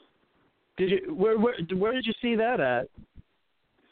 I'm not Uh, disbelieving you. I just I haven't seen that. Well, I think yeah, I think I heard the Infowars. Uh, Roger Stone. Roger Stone. He's uh, Infowars. He's like a consultant to Trump. Um, so Giuliani Real, I'm just, with with with as much talk, which as much talk have I seen really uh, uh, Giuliani do, especially like on Sean Hannity and stuff like that. They, uh, you know, shows like that. I mean, uh, he keeps talking as if he wants to be the prosecutor. Well, not prosecutor, well, Well, prosecute Hillary Clinton, but he wants to be the attorney general. Well, it's like Ben Carson doesn't want to be the director of Health and Human Services. He might be vying for a better position. Giuliani might be looking for the Supreme Court, which I'm not so sure about that. But anyway, um, so then you go to um, Sessions. Sessions uh, likes the Constitution. I I would like to see him, and uh, I'd like to see him be uh, a potential uh, attorney general. And you think about it too. Do you um, think he'd go after bet- Hillary? Oh yeah, in a heartbeat. Oh yeah. Well, see, he, uh, Trump. See, Trump has to handle this very delicately. Okay. So if Trump um, appoints Session as the Attorney General, uh, Trump Trump has stated he will have independent prosecution for um, Hillary. That's so true. Sessions, he did say that. Yeah, yeah. So Sessions would basically work with Trump to appoint independent prosecution, and I'm not sure if Congress has to. I'd have to look at the statutes. If Congress has to approve it or not. Congress can call for independent prosecution, by the way. Um, Title 28 United States Code. Um, so that's going to be an interesting thing. But the, the reality is, with as much lawlessness and the number of murders she has committed, and you know, point blank treason, what other people went to jail for, with with uh, security breaches, the, the server, and yada yada. Um, you can't let that go because if we have a lawless nation where you can do all this stuff, what's the point? More corrupt people are going to get in, and and your you, lawlessness will just destroy a country. So anyway, that's uh, my thoughts on that. Um, let's see. We've you've had a lot of topics tonight. I'm kind of listening. Um, da, da, da, da, da, da, da. I don't know. Throw a question at me, I guess. Well, I'm getting here from Carolyn from the chat, um, or Caroline. Uh, she said that uh, it appears Gary Johnson um, took a lot of votes from Trump in many of the states. Now, I know when I was doing the, let's see if I can find uh, find that. I know when I was doing the uh, exit uh, the exit poll uh, on the election night last week, uh, Gary Johnson did take. Uh, I think he had like 2.3 percent of uh, yeah, he had 2.3 percent of the people in the exit poll. Now, I mean, 2.3 percent doesn't sound like a lot. Uh, however, you know, 2.3 percent, you know, I mean, that can be across the country. That's indicative of the country, I mean, that could be, you know, tens of thousands of people. Well, when you have a hundred million, he got she, he got four percent in Colorado, which doesn't surprise me. Yeah, I'll bet in Texas he got a lot higher percentage. Um, in uh, I've got the I've got the poll tape from an electronic voting machine from a precinct, and out of like uh, I want to say 300 some votes, um, Gary Johnson got a big six, a big six. Out of 66 votes where I voted, saw the poll tape the next day. Gary Johnson got like three. Um, Jill Stein actually got three or four there too you know, it's kind of interesting. Yeah, she uh, got 1.3 percent where I was at, and I'm in a really Yeah. conservative area. Yeah, well, yeah, it's it's it's interesting. Um, the uh, off, see, I, I don't I'm, because I'm driving. I I'll be off the road in a few minutes, but basically there was a race in California. There's two unique races. Um, one is where two senators, uh, they were both Democrat running for the United States Senate. Well, how'd that happen? Um, in California, they have a new thing where in the primaries, the top two candidates, whatever party, they have a runoff in the general election. So if you have two Republicans that were the top two, then they'd be in the runoff in the general election. You have, um, you know, two Democrats, top two of all candidates for U.S. Senate, and they would be in the runoff in the general. So it was Sanchez versus Harris, and I voted for Harris. The advice of a friend. Um, but yeah, I'm like, where's the Republicans? Where's the Independents? Where's the I, huh? It, what's interesting is that the um, preferential voting, if you will, um, occurred where yeah, all the different parties, whoever had the most. So that was a unique thing. The other thing I found unique was in a state house race, there was no Democrat. There was a Republican and a Libertarian running. Of course, I voted for the Libertarian. And looking at other similar races, there's you know state house senate, state house assembly, and then you got the Trump, and kind of the ratios. The ratios between Republican Democrat and again Republican Democrat, and the third one Republican Libertarian. The the Libertarians fared just a little under um, the other races. It was really surprising. I'm like, really? That many people voted for this Libertarian candidate? Um, I I didn't know who he was. I just like okay, libertarian, woohoo. But you know, if if say the Democratic Party just imploded from infighting, what have you, and the Libertarians took over, um, we could see something similar to the Republican Democrats now. And of course, you've always got the close race. It's a close race. It's a close race. It's a close. You know, they've been saying this, you know, 2000, 2004, 2008 with uh, McCain and and Obubu. Um, oh, it's a close race between John McCain and oh, really? How about oh, close race between Romulan and Obama? Oh, close race, close race, close race. Okay, why are they doing that in the media? Why? It prevents a third party from emerging. You know, it's the oh I hate this guy, so I'm gonna vote for that guy. Oh no, I hate that other guy, so I'm gonna vote for this guy. That that game show. Mm-hmm. As long as the media can keep this bunk close race, a third party is going to be really hard to emerge unless we have another Ross Perot. Um, but yeah, it, it's just it's just mind blowing. Well, speaking of that, looks like and real quick, uh, thank you, Carolyn.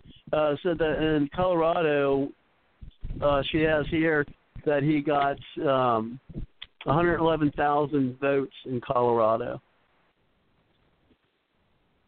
Huh. Interesting. Interesting. Yeah. Well, I, I mean, well, I well, Gary Johnson, yeah. I well, I think Gary Johnson's pretty much done because people are starting, even libertarians, we're noticing that his faculties aren't quite there, and we're wondering if it's, he's climbed too many high mountains and had oxygen deficiency. Uh, I'm not trying to say that to be jesting, but I um, I was talking to another libertarian. Actually, he's been on the show before. Uh, Donald Sheldon from Florida. He was he was wondering about some of the same concerns. Um, but uh, yeah, it, you know, it, I think I think we're going to see. Uh, I think that's going to be the end of Gary Johnson's. He was governor for quite a while uh, in New Mexico. Yeah. Did a lot of good there. Prevented he prevented an awful lot of growth of government there. Um, yeah. So here's here's a poll tape I got. This is just kind of you know watch the vote, go do something about it. Poll tape, 335 total votes. It was from two precincts actually. Um, it was from two precincts, and we have here Jill Stein had four, Hillary Clinton had 80, Donald Trump had 230, and Gary Johnson had six. So that's about a four to one between Hillary and Trump. And I Mhm. told you about the Des Harris, the two Democrats. Um, you know, so remember that number, 230 to 80. Okay, well, we got Republicans again in the uh, House of Representatives. Doug LaMalfa, he got 237. Jim Reed, Democrat, got 82. That, that close, 230 something to 80. Uh, Ted Gaines, 219. Rob Broen, he was a Democrat, 94. Um, Assembly, Brian Dahl, 235 to Don Conan, 71. Okay, so it's like, wait a minute, this this this libertarian, when there was no Democrat, did very close to what the uh, um, Democrat would have done. It's just a real interesting observation, and I'm sure the Libertarian Party, if they haven't figured this out, they need to be told. Look, look at these races where there was only a Libertarian versus a Republican, or Libertarian versus a Democrat. As I think what could really happen here is a third party could emerge if people started seeing this. The down ballot candidates are the best chance. Um, if they get um, down ballot candidates in state houses and down ballot candidates in, in Congress, um, we're going to have a breakthrough with the third party. Um, but you know, there's another factor. I just throw this out for you know election integrity and election fraud, or watching for election fraud, is that um, there's a suspicion. I only can say it's a suspicion because I can't prove it. But let's paint a scenario. Let's say it was Donald Trump 60%, Hillary 30, and then there was uh, five and five. You know, five Jill Stein, five for um, Gary Johnson, or you know, just flip around, 60 Hillary, 30 Trump, and then five and five. if there was that huge of a landslide, all right, you better believe the next election, you better believe a third party could emerge um, with that. But when you we're have, yeah, we're definitely gonna be talking more about that. Uh, you know, after after inauguration day, that's for certain. yeah, so if if you have a landslide of you know sixty thirty, the next election, the duopoly is going to be a hurting bad. So that brings up the suspicion. Okay, maybe Trump did win, and but he actually won by ten or fifteen points more. If they're going to commit election fraud, they still give the winner that people expect. But you got to have a close race in the reported numbers, or a third party will emerge. It's you know I've been contacting a couple libertarians about some of these um, suspicions. Um, here's something I just I got USA Today from um, yesterday. Front page. Here we go.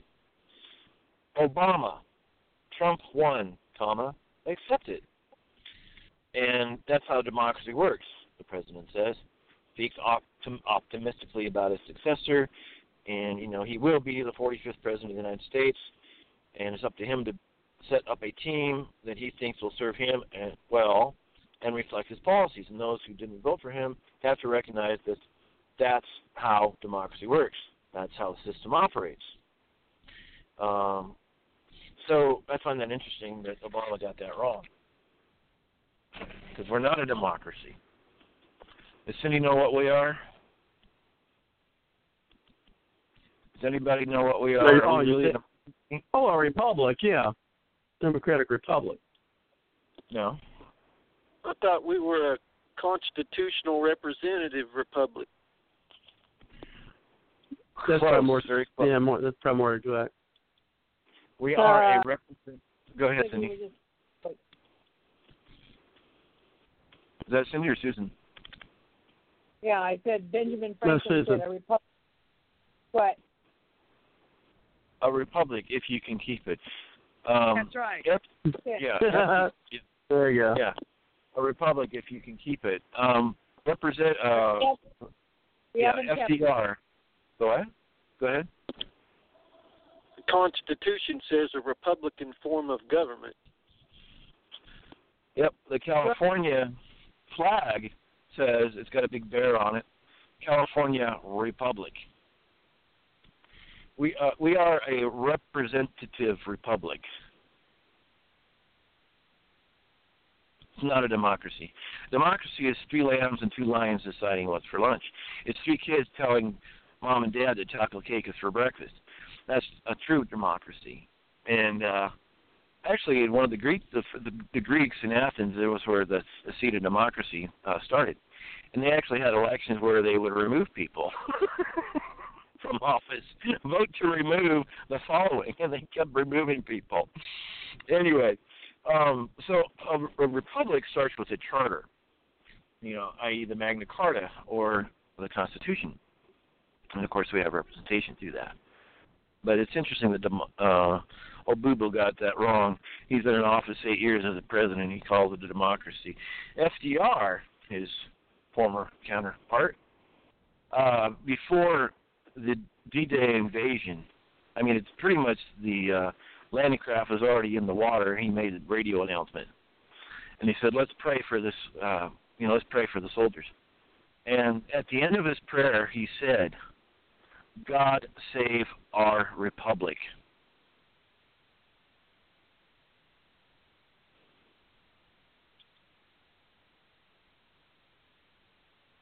And that I think is a good segue into our next uh, department we want to look at, and that is the Secretary of Defense. So thank you for that segue, Kelly, without even realizing it.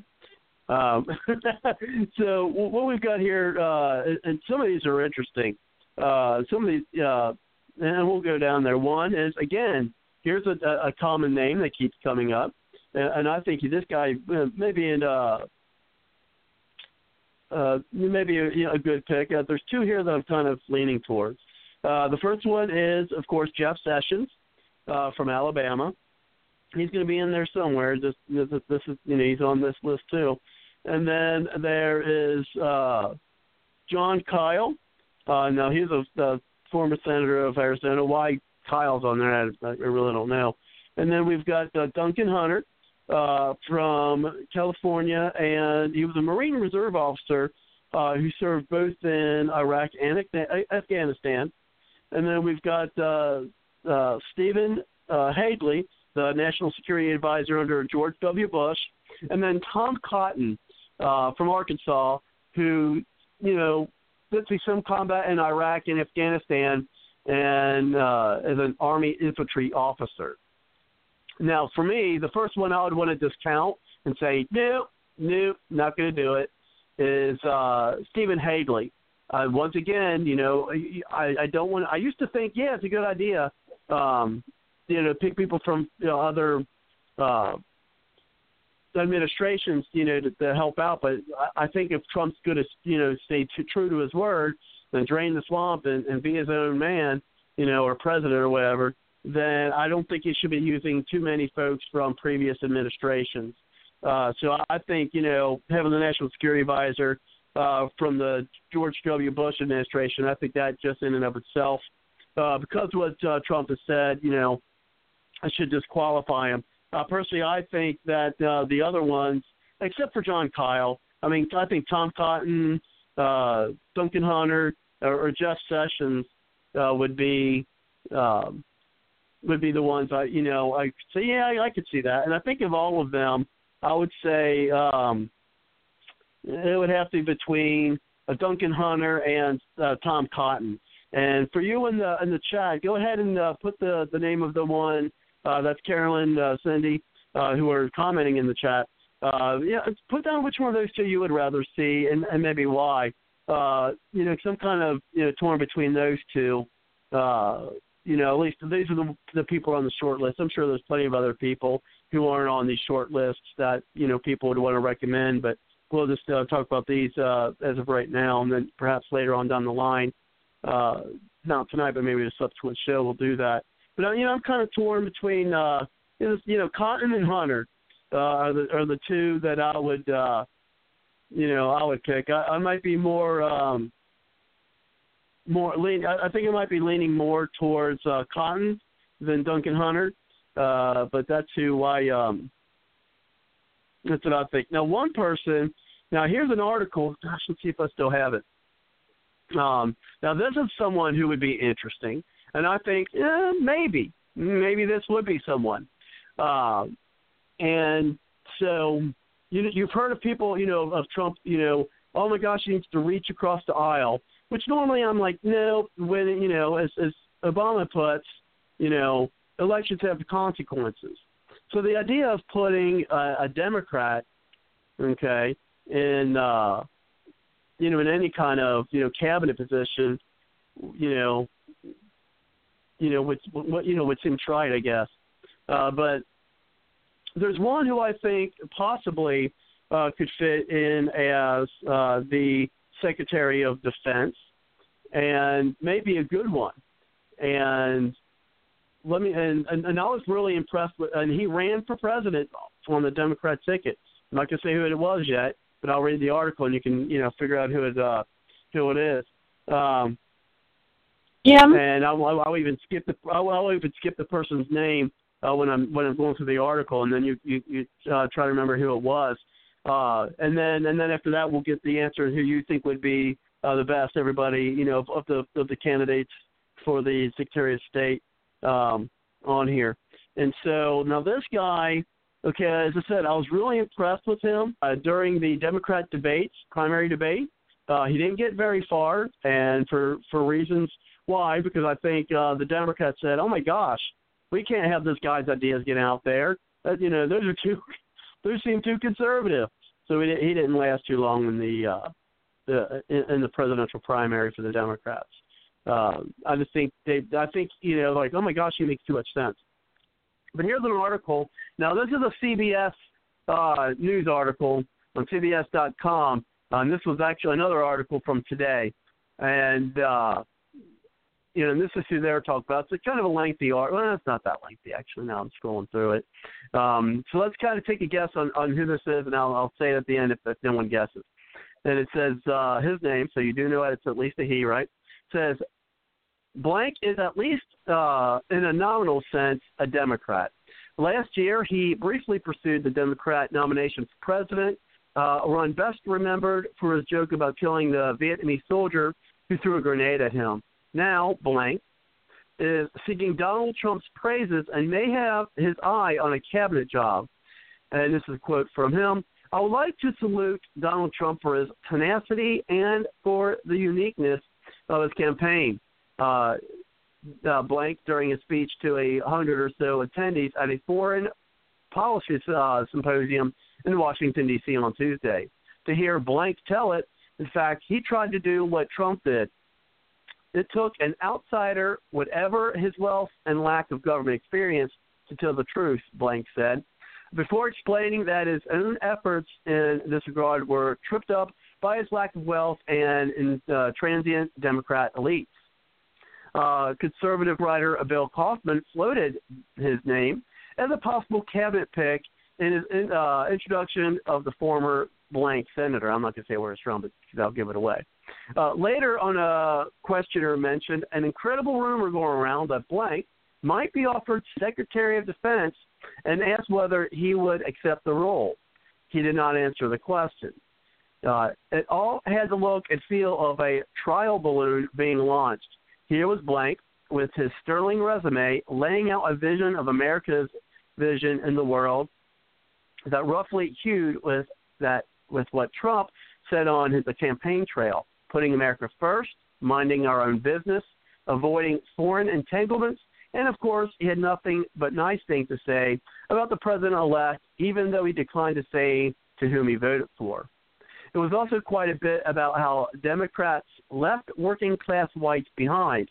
It made white working people their most convenient whipping post, particularly white males.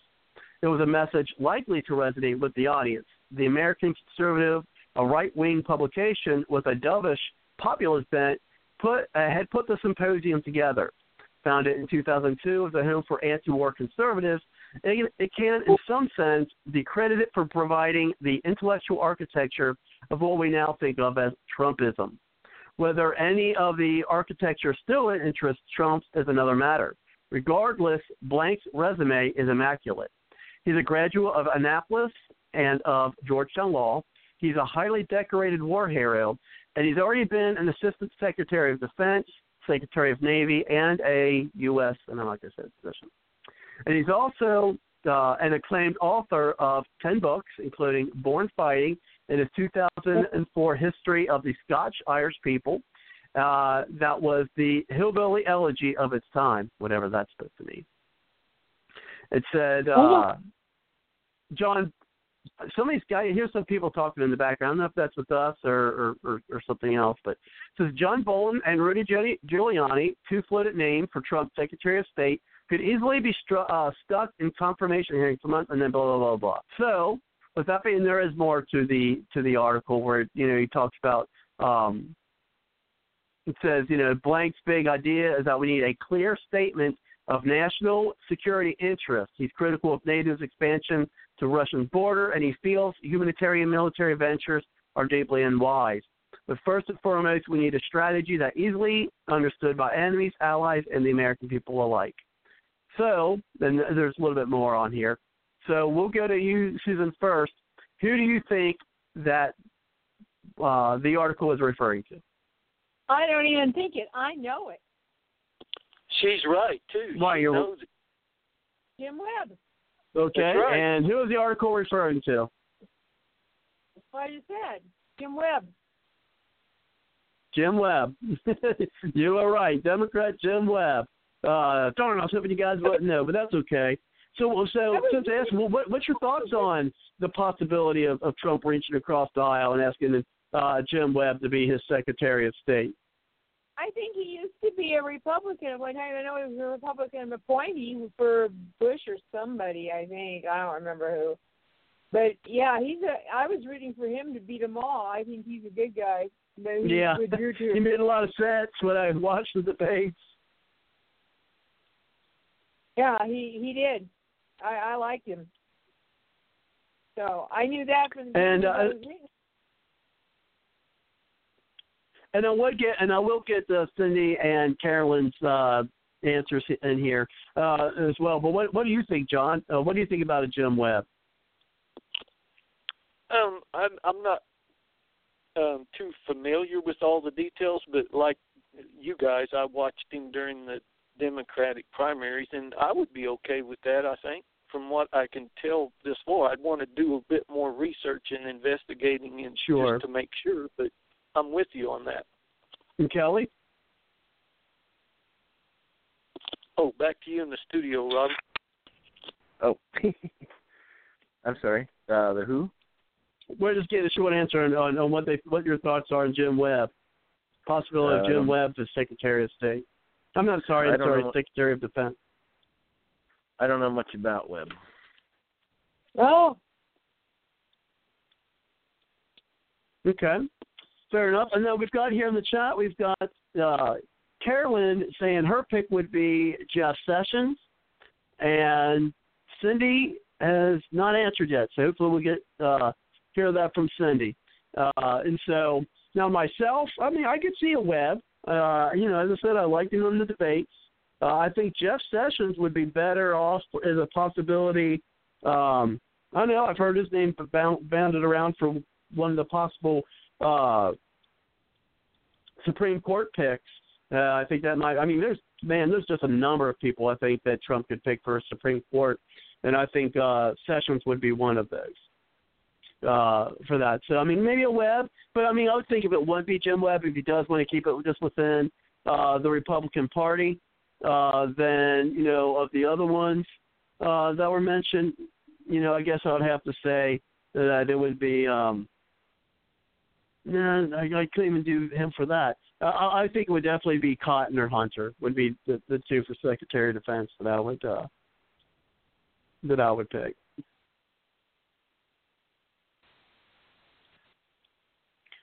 So let's see. Did Cindy give us that? No. Okay.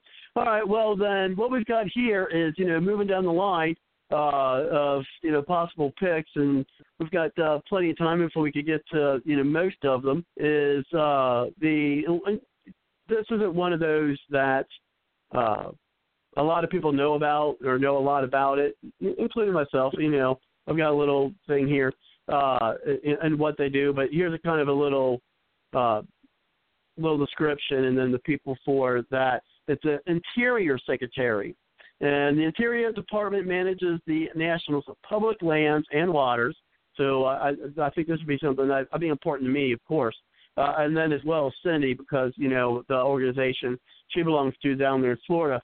Uh, but uh, so so they take care of the uh, the national public lands and waters, and some of the things that the this person will be addressing is you know some of the things that Obama has done uh, when it comes to stopping the um, development of public lands, uh, and then of course stopping the you know the the pipeline.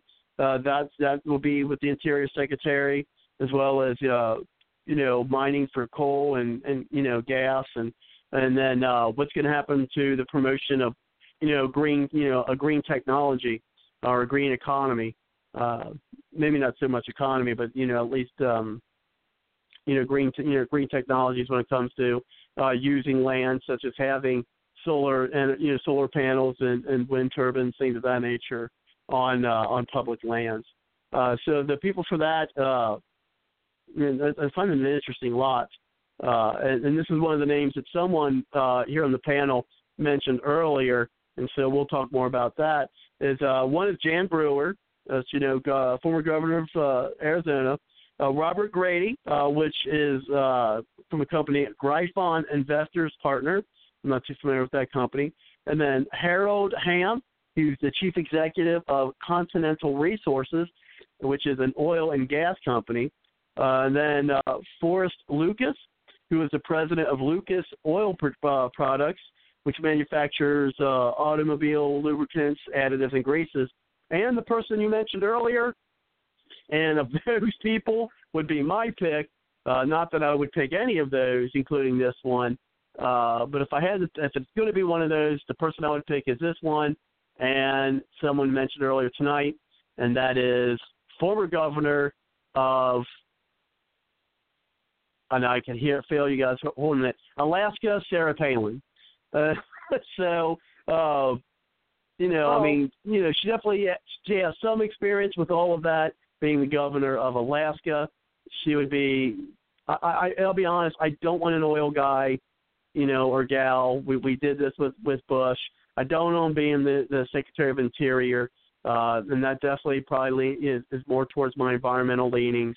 Now, I want someone who's going to uh, respect the environment as well as you know make sure that we have you know energy become energy independent, and, and that, would have to work with the you know Department of Energy, uh, Secretary of Energy, uh, you know clo- more closely.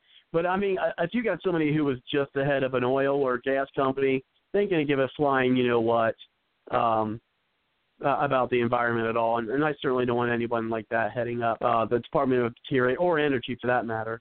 Uh, but let's go ahead and it sounds like you want to chime in on that, Susan. Oh, um, I've got two people I think he should put in his cabinet. I'm not sure exactly where, but Jesse Ventura, you betcha. I love the guy. And Ron Paul, of course. Well, I think Ron Paul would be possible, and we can maybe talk about this later. Uh, I would think, um, well, maybe Secretary of the Treasury, and we didn't really talk about that a, a lot. Actually, I want to get back to that because I did want to talk about uh, one guy that I didn't want. And as I said, uh, that was the Stevic uh, uh, Munich, or you know Munich or whatever, who was a former uh, Goldman Sachs uh, executive. I certainly don't want him to be the uh, the Treasury Secretary. I'd rather see someone like a Rand Paul uh, be the Treasury Secretary.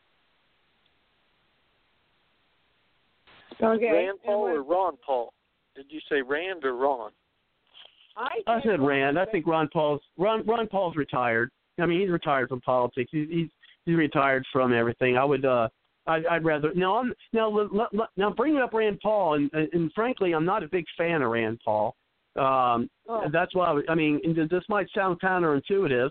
I, I know before you, you you jump on me uh um no, Susan, let me let, let, let me get it out first. um, you know, here's the thing. I think Rand Paul has done too many things uh, for their political expediency. I think he supported uh, the wrong people. I think he uh, he was wrong when he supported uh, Mitt Romney in 2012 when there were still conservatives uh, who were still running uh, for the presidency. He endorsed uh, Mitt Romney uh, early. Uh, he could have the opportunity to, uh, you know, uh, endorse uh, Newt Gingrich, but he's seen where the political winds are blowing and decided to out of political expediency side with him. He also had a chance to endorse uh, Matt Bevin uh, for his uh, run uh, in the primary, uh, the state uh, Senate primary uh, against Mitch McConnell, and again for political experience, expediency, as I see it, uh, he endorsed uh, Mitch McConnell instead. Uh, now, maybe if we get him out of politics and put him in a place, you know, where he'd be a cabinet member, maybe uh, now, you know, he may be missed in the Senate, uh, but of course, remember, folks, these people who leave the Senate, if they're in the Senate and they leave, uh, and someone correct me if I'm wrong, but they appoint the person, they appoint the person who takes their place. So if they win and if they win their seat or they still have their seat, they appoint who they want. They they appoint the person who takes their place. So you know, so they're going to appoint somebody who's going to, you know, do votes and fight the way they are. Okay. Robert, and so actually, Robert, you know, so what? one. Um, the, Kelly, go ahead. Yeah, the governor appoints the um the senator. The governor In appoints some the plan. Oh, I thought that they they they picked their own replacement. Well, the Wait, um that's only they can at the they state can, level, isn't it? yeah, it depends on Kelly, the state. isn't that only That's at the I'm saying. state level? Right, because remember um, the, when Obama resigned as a senator, Illinois had to appoint a senator, and and uh, Governor Robert Blagojevich Bush. Yeah, Blagojevich. appointed uh, was was selling that Senate seat, and that's why grand jury indicted him, and he had like 16 Oh, years. okay, okay. Yeah, so some you know it depends Mhm. on the states. So yeah, So it depends on the state. Each state's different. Yeah, I'll have to look that up. No, I'll just do some research on that. Uh, but anyway, so what? So what's your? I mean, yeah. So I mean, we're getting on. You know, I mean, I'd rather see. You know, maybe Secretary of the Treasury um, would be would be good for Paul. But as I said, I certainly don't want to see. Uh, you know, that guy from Goldman Sachs in there. But but what do you guys think about Sarah Palin being the uh, Secretary of the uh, Interior? I don't know. Uh, sure. Is it second the Department of Interior? Does it oversee the EPA and the BLM? You know, Bureau of Land Management. No, they don't. They, they don't oversee it. The EPA's, um, I think, you know, it's, it's their own department. You you have your head on head of the EPA, which we'll be discussing that later too, hopefully. Chef, because you know, unfortunately, we've got an hour left. Uh, but the EPA's got the EPA has its own administrator, which I think no, Jill Stein would be a good person for that. But no, what well, I'm asking though is, does the Department of Interior oversee the EPA? EPA may have no. its own leader, but does, doesn't the Department of Interior oversee the EPA and the BLM? I don't. I don't think so. I know the Department of okay. the Interior oversees the BLM, and I would like to see Jan Brewer in that position, mostly because she's from Arizona. She understands the West, and the biggest issue, or becoming the biggest issue, is is water, water in the West, and who owns it, and all these issues that go with the Department of the Interior. Hmm. Ezra Plus, Taft Benson was uh, the head of the Mormon Church. He was uh, he served in that position, um, United States Secretary of Agriculture and all that under Eisenhower, and he was also a friend of the John Birch Society. So he was very conservative, despite but um, he was, I think, Secretary of the Interior or whatever. All I know is it had to do with agriculture, so that's all I can tell you at the moment on that. Yeah, another what thing that I'd like Ralph to see. Nader? No. Sorry, no. Not for the Department of the Interior. No, who? But uh, Ralph Nader, no. I like old Ralphie. Yeah. Well, I want to throw something out else uh, about the West. Go ahead, go ahead, Kelly. Yeah, something about the West is really important. There's, um, like Nevada, the state of Nevada, of it is I don't know, seventy, eighty percent is federal land. California, there's huge chunks of federal land, and it would be nice if they turn it over to the states, so the states can go ahead and uh, basically t- turn it into private hands. That was the whole goal of the Bureau of Land Management, which was the disposal of, of public lands into private hands. Um, that's a, a very important issue. Um, I mean, because then you, you get once you get public lands turned over to the private sector, you you end up having more access to resources. Some will say that they're going to rape the environment. No, no, no, no, no. There's ton of like in California, there's tons of envir- environmental laws that they already have to comply with. CEQA is like three or four inches thick, California Environmental Quality Act. So when lands are turned over, um, there can be still environmental management, and that money would actually help the counties because there's no taxes on federal lands to the county. So the counties would have more money, would have more resources. Uh, prosperity might start to ensue again. Um, all sorts of issues would start to get resolved, and at the same time, the environment would be real, protected. real quick, Kelly. Real quick, uh, uh, uh, a programming note for those out there in the chat, and you'd like to chime in. You only got about 40 seconds to call us at three four seven nine four five seven four two eight, or the audio is going to cut you off. You won't be able to get to the show. Three four seven nine four five seven four two eight. You only got about 30 seconds, so dial quickly. Uh, go ahead, Kelly. Sorry about that. I, I, I usually I do that five minutes before the time, but you know, kind of got uh, lost track of time there. Sorry. No, that's right. Well, yeah, basically, it, it um, a lot of people would be pulled out of poverty if we have access to our resources. And now it's really tough. For example, logging in California is really tough. Mining is tough. Um, you got to go through all Sorry. sorts of paperwork. Um, you know, why are we importing from Canada? Oh, that's right. Somebody probably bribed some congressman and got stock options with Canadian lumber. I mean, a game feels like I'm, I'm in a county where there's like 15, uh, I think it was 15, a dozen um, mills, mills, lumber mills, where they're making lumber, and now we're down to like one or two.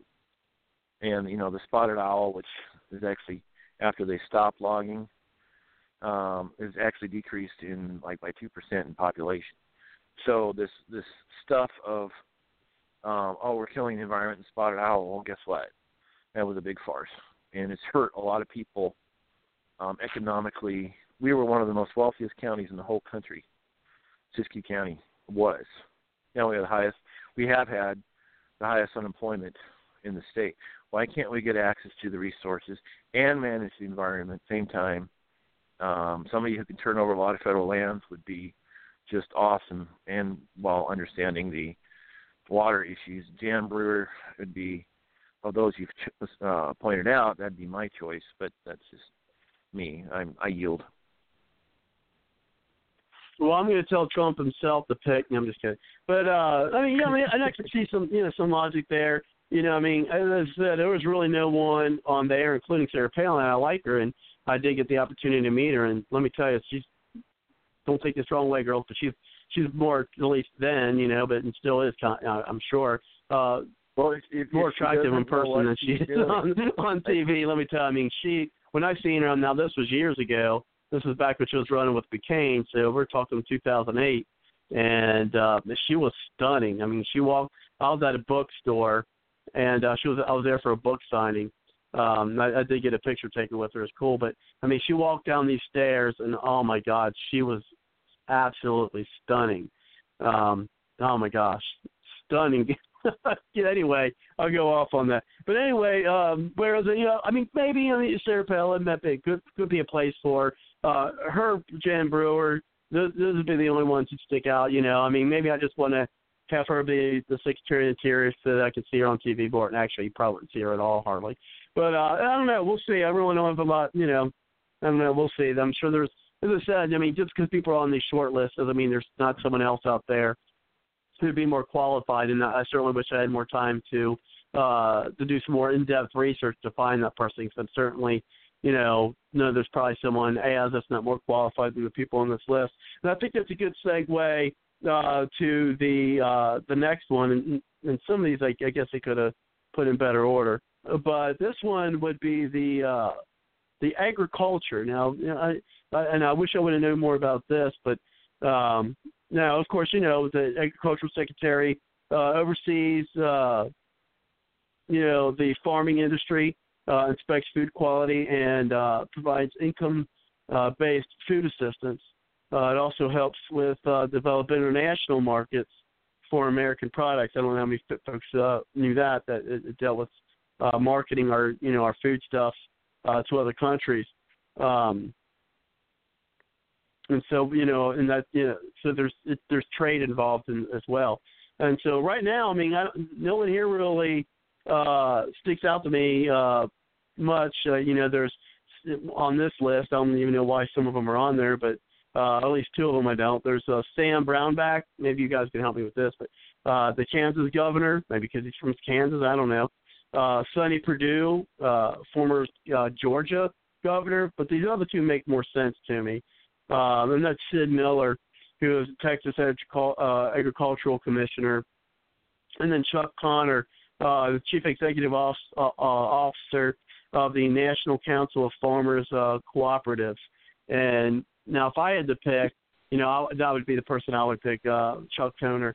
Um, you know, just for the fact that you know Trump does want to, you know, get some people that have not been in government, that have been in the private sector, uh, that could uh, you know, maybe bring in some new, fresh ideas instead of, as he put it, you know, just you know these government people who have no idea, you know, what they're even in the they're their head of. You know, they don't have a you know they don't have any experience uh, with it. They were just given that position, you know, as as a favor uh, for something that they did for the candidate. And so that would be my pick. I mean, uh, you guys may know more about Brownback or Perdue uh, than I do. Um, so, uh, is there any other thoughts on, on those? on those people.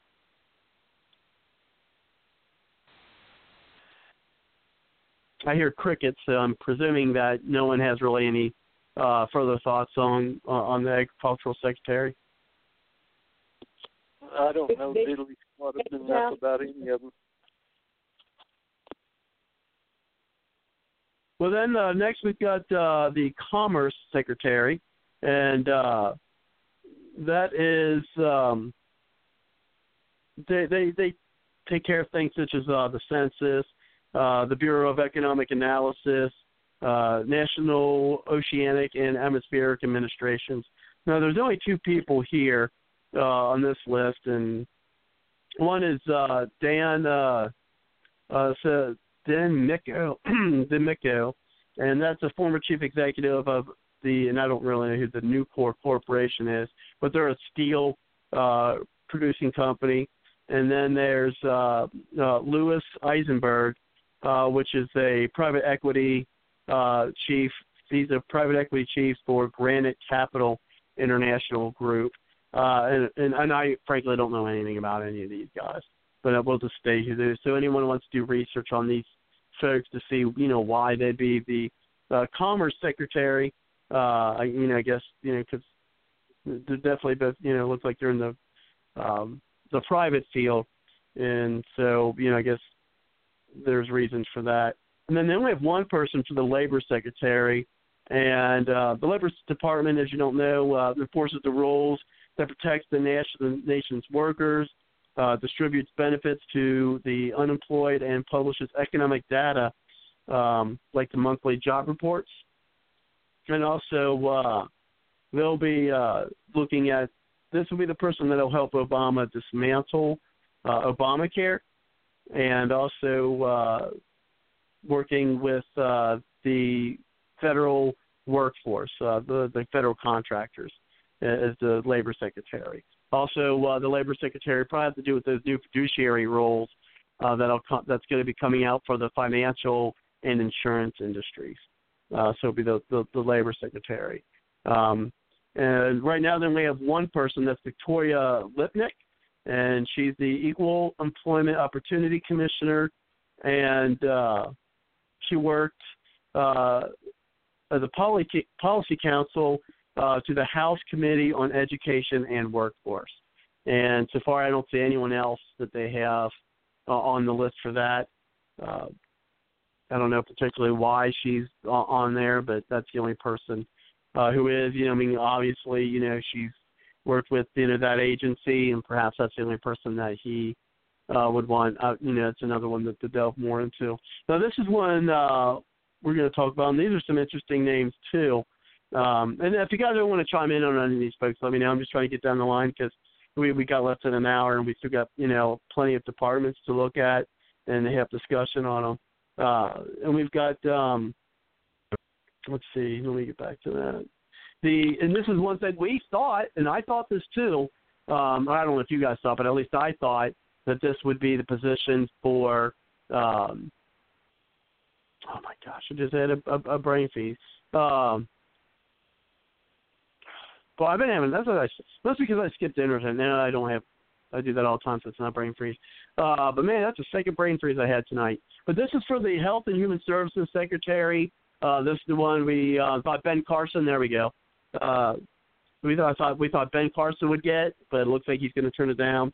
Uh, and this one would be, you know, of course, that will be working towards replacing, repealing uh, Obamacare.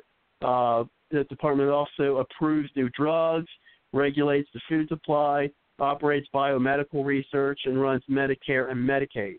So huge important. I mean, Health and Human Services actually, especially what we're dealing with today, especially with the Medicare and Medicaid, and, and we definitely want to, you know, maybe for the cure for cancer, things of that nature. So I think the person here is very important, and there's not one person here, um, you know, that I, I think would be the best person for this job. Uh, and I, I really wish uh, Ben Carson would have decided to do this. But here's the folks, and, and you guys tell me, you guys tell me why you think, if at all, and I think Cindy would have been great uh, with um, with that um, you know, with with, one with one of these guys. uh, and but unfortunately she was unable to call in tonight. Uh, and that one is, I mean, I, I'm to be honest, kind of baffled on on uh, on why. And but what anyway, so I can tell you. well, what I've got here is uh, Jim Scott, uh, Rick Scott. I'm sorry, see, because Florida, right?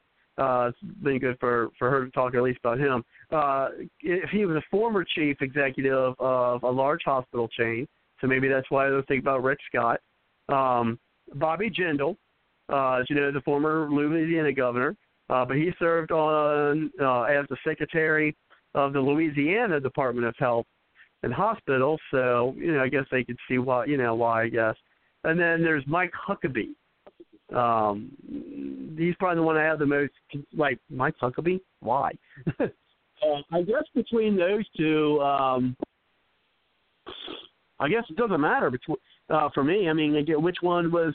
I mean, because I, I don't know which one of those was more vocal about repealing and replacing, you know, Obamacare. Uh, Jim, you know, I guess, um, you know, maybe if if here, here, if you want somebody who had a government position, then you would pick Bobby Jindal. If you want somebody who had private industry experience, then you'd pick Rick Scott. What do you think, John? Rick Scott, isn't that the same Rick Scott that oh out there in Florida now governing? That, that's the Florida governor. Yeah, same Rick No. I don't like. I don't. I don't like that guy. I don't either. I'd pick No. Bobby Jindal. You concur, Susan? Uh, Susan? Oh, I don't like. I wrote a blog article on him. No, he's a RINO. Mm-mm, no way. So that was If I So if it was up to Bard's Logic, it would be Bobby Jindal. Is that is that what you're saying? No, not for me. It'd be John Fleming or Paul Broun. There, B R. They. Okay, okay. Wait a minute. Okay, Susan, you mentioned those two names. Let's let, and let's tell us why. That that's interesting.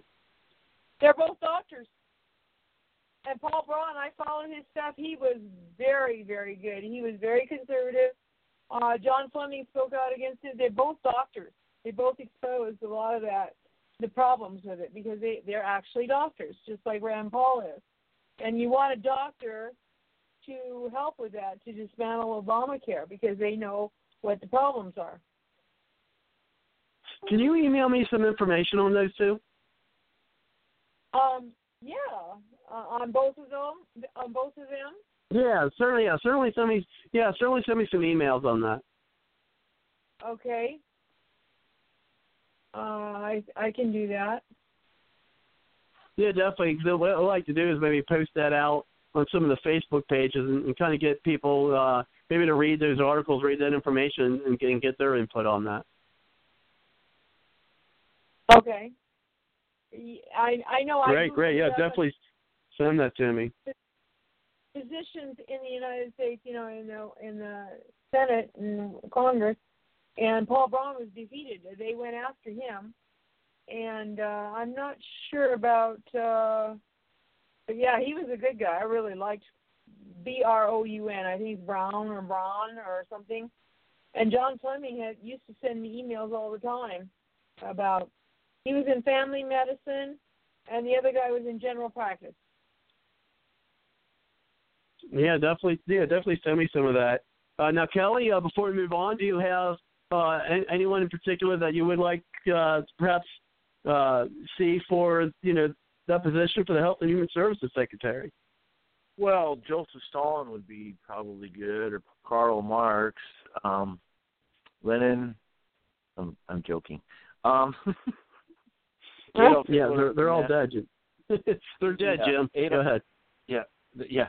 Uh, Adolf Hitler of the National Socialist Party of Nazi Germany. Um, uh, I, uh, I would, if I was president, I'd just turn it over to the states. Federal government does not belong in social issues. I said that before. Libertarian. So, would you get rid of the uh, the department? Oh, I'd get rid of it totally. Uh, you know. Yeah, because that's that, that's the, that's a discussion we haven't had tonight. But uh, you know, which departments get rid of? But okay, so you would get rid of the uh, Department of Health and Human Services. The federal government doesn't belong in the bedroom, the womb, or the vein. Once you open the federal government, once you open the door to social issues, you have opened the door for the federal government to grow to infinity. You've given a blank check to the federal government to grow to infinity. And basically, uh, look where we are now. I mean, it, you know, FDR, and the Great Society, all that, blah blah blah. Well, now we've got these contracts with Social Security, which that has to somehow get resolved. It'd be nice if that was optional, people paying or not. But anyway, it's just kind of a end it. Sorry, it's just no, done. Okay, now here's one. Um, here's one. Now the energy secretary. Uh, that uh, the energy uh, secretary uh, purview of the, the energy department is actually to uh, manage the nation's arsenal and nuclear weapons. Ain't that interesting? Uh, that, that doesn't really have much to do about energy. I mean, energy actually, I think, has more to do um, with uh, the department that takes care of that mostly is actually more of like the interior secretary. Actually, take, uh, is more than the uh, uh, the energy secretary, uh, which is interesting. But anyway, so they actually have three people for those, uh, and they've got uh, these two people. I would throw out. I would I, I, throw, I would throw out outright. There, I got that out. And one is uh, Robert Grady, who's a Gryphon Investors partner, uh, and then also uh, the one I throw out even before him uh, would be Harold Hamm, who's the chief executive of Continental Resources, an oil and gas company. Um, I throw them out, you know, pretty quickly. Uh, and then the last one is James uh, Connaughton. That's C O N N A U G H T O N. And now this kind of goes uh, uh, against the grain a little bit of what we've just been discussing most of the night of not using people from previous uh, administrations. But since this is the only person, uh, at least for me, uh, that I would have in this position. You know, this would be my pick. Uh, and that was uh, he was the chief executive of Nautilus Data Technologies and uh, a former environmental advisor uh, to President George W. Bush. And of course, for me, you know that his uh, experience as being a uh, environmental advisor uh, would be the person because if we're talking about our nuclear, especially nuclear weapons, uh, that's important to me because of course you do have all this nuclear waste that's going to be associated with that, or if we do uh, dismantle some nuclear things, what are we going to do with that nuclear waste? And I think that's something that's very important uh, that we have to we do that in a environmental uh, environmentally uh, sound uh, way. So, uh, so the energy secretary. Uh, does anyone here have any uh, suggestions on who they would like to see for that department, or, or, or any of the people that I mentioned? That they say is on the on the on the short list. Okay, I hear crickets. I need to get a sound bite. I need to get that. I need to get this uh, cricket uh, uh, sound. So I'm gonna I'm gonna do that at some point. Um, so the next time, uh, uh, seriously, I, I, it's so funny. I might even have one of those things on my phone. I have to look for it. But anyway, um, let's go ahead. And I know what Kelly's to say about this. And they only have one person, and I do find it odd that they even have someone for this on a short list, since Trump talks about eliminating this position. And of course, that's the, uh, the Education Secretary, Department of Education.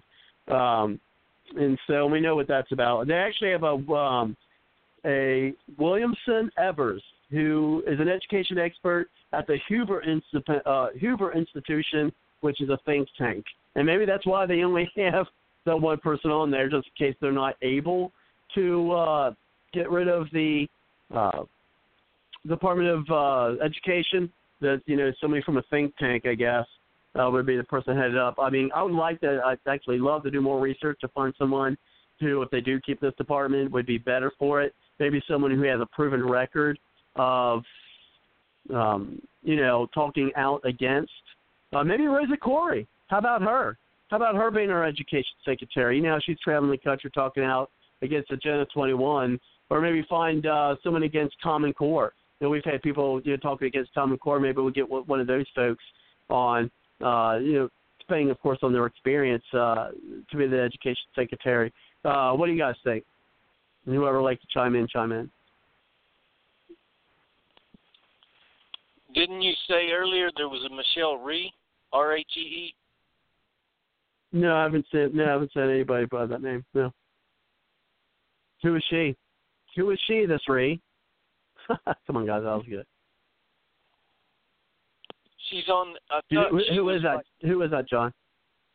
Uh, well, I'm not sure that I remember exactly. I thought she was on some kind of big um, charter school planning group that she overseen, and it did real successful and everything. And then, uh, you know, Obama and them tried to oust her and all this and that from that organization, and and then it got into a big dis- uproar between the teachers union and stuff because she was wanting to do it a certain way. And it, to me she just seemed to be from what I could remember that she was more apt to say hey the the students parents and teachers need to be making these decisions and managing it from that standpoint as opposed to these teachers associations and and the federal government pushing what do they call common core or something like that i don't know that much Mhm. about this area so Well, I'll tell you what. I mean, that's e- e- either. Yeah, send me send me information on her if you would. Uh, you know, you, you know, you can I- I contact me through the uh, Bard's Logic Globe Talk site or, or Facebook or email or or just do some I Google research and, and, and send some to me. I don't have any information on her. I'm just recalling from what I remember seeing on a TV show one day. Oh no, no, that's fine. I was just saying if you had some time and if you don't mind uh, looking her up and sending me some information, that'd be great. And we we can use that on subsequent Oh, shows and, all- and you know. I thought this was all just for fun because Trump ain't going to listen to us. He's going to pick what he wants. I ain't going to waste my time trying to pick them for him. Well, you know, you can. Well, it's, it's for fun, but no, I mean, I don't. It, one thing you got to know about me, I rarely do anything that's just for fun. Um, uh, Ask the people closest to me. They're like, Rob, don't don't you do anything that doesn't have a purpose? And I'd have to say, no, no. Very rarely do I any I do do anything that rare, uh, that doesn't have a purpose, and I rarely do things uh, that's purely just for fun. No, I'm serious. I mean, these are these are conversations, you know, to have. These are things that look, you know, we- we have it on, and, and you're right. He's going to pick who, whoever he or, or the people around him are going to want him to pick. But I think it's important. It's just as important, uh, if not more important, of course, uh, for at least us to be heard. Whether he decides on who we'd want anyway, but let, you know, let's be heard. And you know, after this, you know, what happened with this election, you know, I I think that we're being heard more than what we give ourselves credit for. Um, I really do. And so, you know, let let let you know let let let's put it out there. I mean, it, it's going to be heard. I mean, one thing that we know that Trump does pay a lot of attention to is he pays a lot of attention to social media. Pays a lot of attention, especially Twitter, and I would say even some on Facebook. You know, so he does pay attention to the social media. And so let's go move on to the next one, and that is yeah. I mean, I no, I'm not I'm not doing this just for fun. These people I seriously would like to consider, get information on, and you know, if we get you know get the information to them on time, great. If not, well, you know, we, we put forth the effort and we educated ourselves on on how to find these things. Uh, but next is uh, the Secretary of uh, Veteran Affairs. Uh, I guess you guys you know pretty know about what that's about. And then we have one person, and that's uh, Jeff Miller, uh, who's a retired chairman of the House Veterans Affairs Committee. Uh, so then we have one person for that. Um, and then here here's a big one. Uh, and good. It looks like we'll hopefully have time for the next couple ones, which um, are really okay. Yeah, there's only three more, or not three. There's a little more than that. But uh, anyway, so here, here's a big one. We all know, and we're all familiar with. And, and and Kelly, this may be another department you may want to see go. I you know I, I I've got mixed thoughts on this, and that's the home uh, the Department of Homeland Security. We're talking about the uh, Homeland Security Secretary and who we've got here so far. And some of these names I know is going to sound familiar to you, and I've got an idea of which one you guys are going to be uh, towards. But let me see. Uh, now, of course, again, there's uh, Jeff Sessions. Okay. Now, this one also is going to have a key role in the administration when it comes to the uh, the borders. Okay. So this will actually be, you know, have a big part in, you know, building the wall, uh, you know, carrying out deportations, things of that nature. and so that Jeff Sessions, that's another one named. So I think he uh, would be, you know, that'd be a possible spot for him. Uh, maybe even more so than the Supreme Court, in my opinion. Uh, and then there's Michael McCaul uh, from Texas, uh, the chairman of the House Homeland Security Committee. And then we've got Rudy Giuliani, it's another position. But I'm starting to think that maybe he's going to want to just be in a uh, advisory role for Trump, uh, much like it looks like Gingrich is going to be. Not that I'm too happy with that. I'd rather see, of course, Gingrich in, in a uh, cabinet position, you know, in the White House uh, more so than Giuliani. But I'm starting to think that neither one of them are going to be just because they don't want to. They rather just be kind of doing advisory. And then we've got uh, David Clarke, uh, Milwaukee County Sheriff, and I think this is oh, going yeah. to be the one that you folks are going to like even maybe more than David Clarke. It sounds like you might be Cindy. Is Joe Ar- Ar- Arpaio or Arpaio or Aparo? You know what I'm talking about. The uh, the sheriff of uh, Maricopa County, Arizona. I'm presuming that might be the person you guys like to see the most. Would I be correct in that? I like him Joe both. Apiro. What about you, Kelly? Uh, not much to comment. I'm going to listen to others first. I'm, I'm, I'm sorry, sir. I'm sorry. I missed what you Shapiro, said, Kelly. Shapiro? Yeah, yeah, Joe Piro.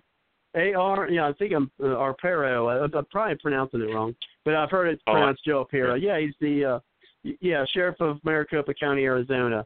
Okay, if you want to go last on that, that's fine. What do you what do you think uh, of any of those, uh, John? Um, Sheriff Arpaio, definitely. Arpaio, thank you for pronouncing that for me. go ahead. Who was the gentleman before Sheriff Arpaio? Uh, that was David Clarke Jr. Yeah, Yeah, he's good. he- to me, he would be a good second choice. No, I'd agree with that. I mean, one of those two, I think, would be would be the one I'd want. So, so what's your thoughts, Kelly? So unless, unless you unless you had something you want to uh, add there, John, then. Kelly wants Uh, going to Yeah, I'm mul- I'm multitasking. Can you t- can you tell me that again? Which department are you talking about? uh, Homeland Security. Oh, ding ding ding ding ding. Okay. Yeah. Um. Oh my gosh, I have so many problems with the DHS because again. we're Yeah, massive- that's massive that's what I said. But before we even brought it up, this might even be one you want to get rid of. Ahead. Well, you know, we let the states take care of a lot of the work. Yeah, we need some federal union, of course, but Nazi Germany, Adolf Hitler would love the power and technology the DHS has, and the and and the. I mean, it's it's it's a frightening. It's a frightening scenario. Um, so DHS Sheriff Arpaio, I've heard good things. I'd rather have Sheriff Mack. Sheriff good, Mack. Ooh, Sheriff Mack. I would rather have him in charge of that because he loves the Constitution. He went to the Supreme Court, fi- fighting for states' rights, rights to keep your guns. Um, Sheriff Mack would be awesome. And Mack, I actually introduced him when he spoke. and gave him a ride to the airport and came out to Siskiyou County. Um, who else in DHS? Oh gosh, Ron Paul. That name keeps popping up again. Um, somebody who understands the necessity of a warrant. Yeah, the Fourth Amendment, the right to be secure in your person's property and effects, unless under judicial warrant. DHS just kind of writes their own. Let's just kind of ignore the Fourth Amendment. Mayfield versus U.S. Um, got that kind of Mayfield versus U.S. clipped the wings, at least in the Ninth Federal District. That's California and West Coast, uh, parts of the West Coast, and Alaska, Hawaii. So you know, we got people that have. I, I, I'm sorry, this is libertarian. This is look, I study history. Um, UMass power in the wrong hands. In the wrong hands. It is a very frightening scenario. Um, sure, Trump might do some good things. I mean, I, I've seen. Okay, one president sets it up, the Republican, and then the Democrat starts utilizing the power, or vice versa. Um, beginning of our country, we only had a few laws to break, which would be treason, coining money, um, what else? Not paying uh, import-export duties, uh, some form of taxes, and corporate taxes, and there were very few crimes. I am. I'm kidding. I'm, I'm not kidding. And so we have gone to this behemoth who would be good to stave off the um, and, and, and follow the Constitution when the DHS is doing its job or its supposed job. Um, I I could tell you a bunch of people off the top of my head, but I don't. You know, basically the bottom line is somebody that's at the top. That the second some DHS agent goes rogue, like you know Beverly Hills Cop, you saw Eddie Murphy. They do whatever they want, go wherever they want. The cops, all that kind of stuff. The second he sees somebody doing this crap, they fire him right now. You're not getting a warrant in your DHS, then get the heck out. Um, I'm on a rant here, but you know our, our liberties were put in place for a reason. Um, this is a big one. So Ay, ay, ay, ay, ay. Who loves the Constitution? A number of people off the top of my head. Um, oh, there's an attorney up in Idaho. What's her name? Uh, I can't think of her name right now. She would be awesome. Gosh, what is her name? Da, da, da, da. Anybody who's oh um, um, Edwin Vieira. I think he's in New York. He's a professor. He'd be a good one. Um, but you gotta have some law enforcement experience at the same time. So, any constitutional sheriff that's um, Arpaio, maybe I've heard some not so good things about him. Sheriff Mack. There are some. There are definitely constitutional sheriffs, and they understand law enforcement. They understand the relationships between different agencies. You need that experience plus constitutional uh, uh, passion, and that's going to be a hard pick. And I want to go to a little segue here Trump may do his own thing and completely surprise us. I mean, Giuliani might be appointed to the Supreme Court. I guess he's a likable guy. Does he know the Constitution? I don't know. Um, so you know, it's it's a real. Trump's going to be a wild card. We do not know what he's going to do. I mean, are you getting the short list from from the Trump uh, the Trump uh, what do you call him the president elect? Is that is that where you're getting this this, this short list from? No, I'm just kind of getting a, uh, you know, doing some research, just getting kind of like a conglomerate of different sites, uh, you know, on the different people that they have out there. No, oh, okay. I wish I was getting straight from the Trump campaign, but no, I, I, uh, you know, I was just getting from uh, multiple sources. Yeah, well, you remember when he he picked Pence? He picked Pence as vice president. I'm like, who? Pence? Who? Pence? That really helped yeah. in Ohio mm-hmm. and the Midwest. Um, that, that was a wild card. So, I mean, this is an enjoyable discussion, of course. It's just I'm thinking Trump is is his own man. Trump is his own man in such a way that we can only speculate. You know, we had, you know how they do fantasy football. That's what we had to do. We had to do fantasy uh, appointees. Fantasy appointees. Well, and his, were, and his first two picks were were kind of I mean, well, the, the first two picks are kind of surprising, kind of not.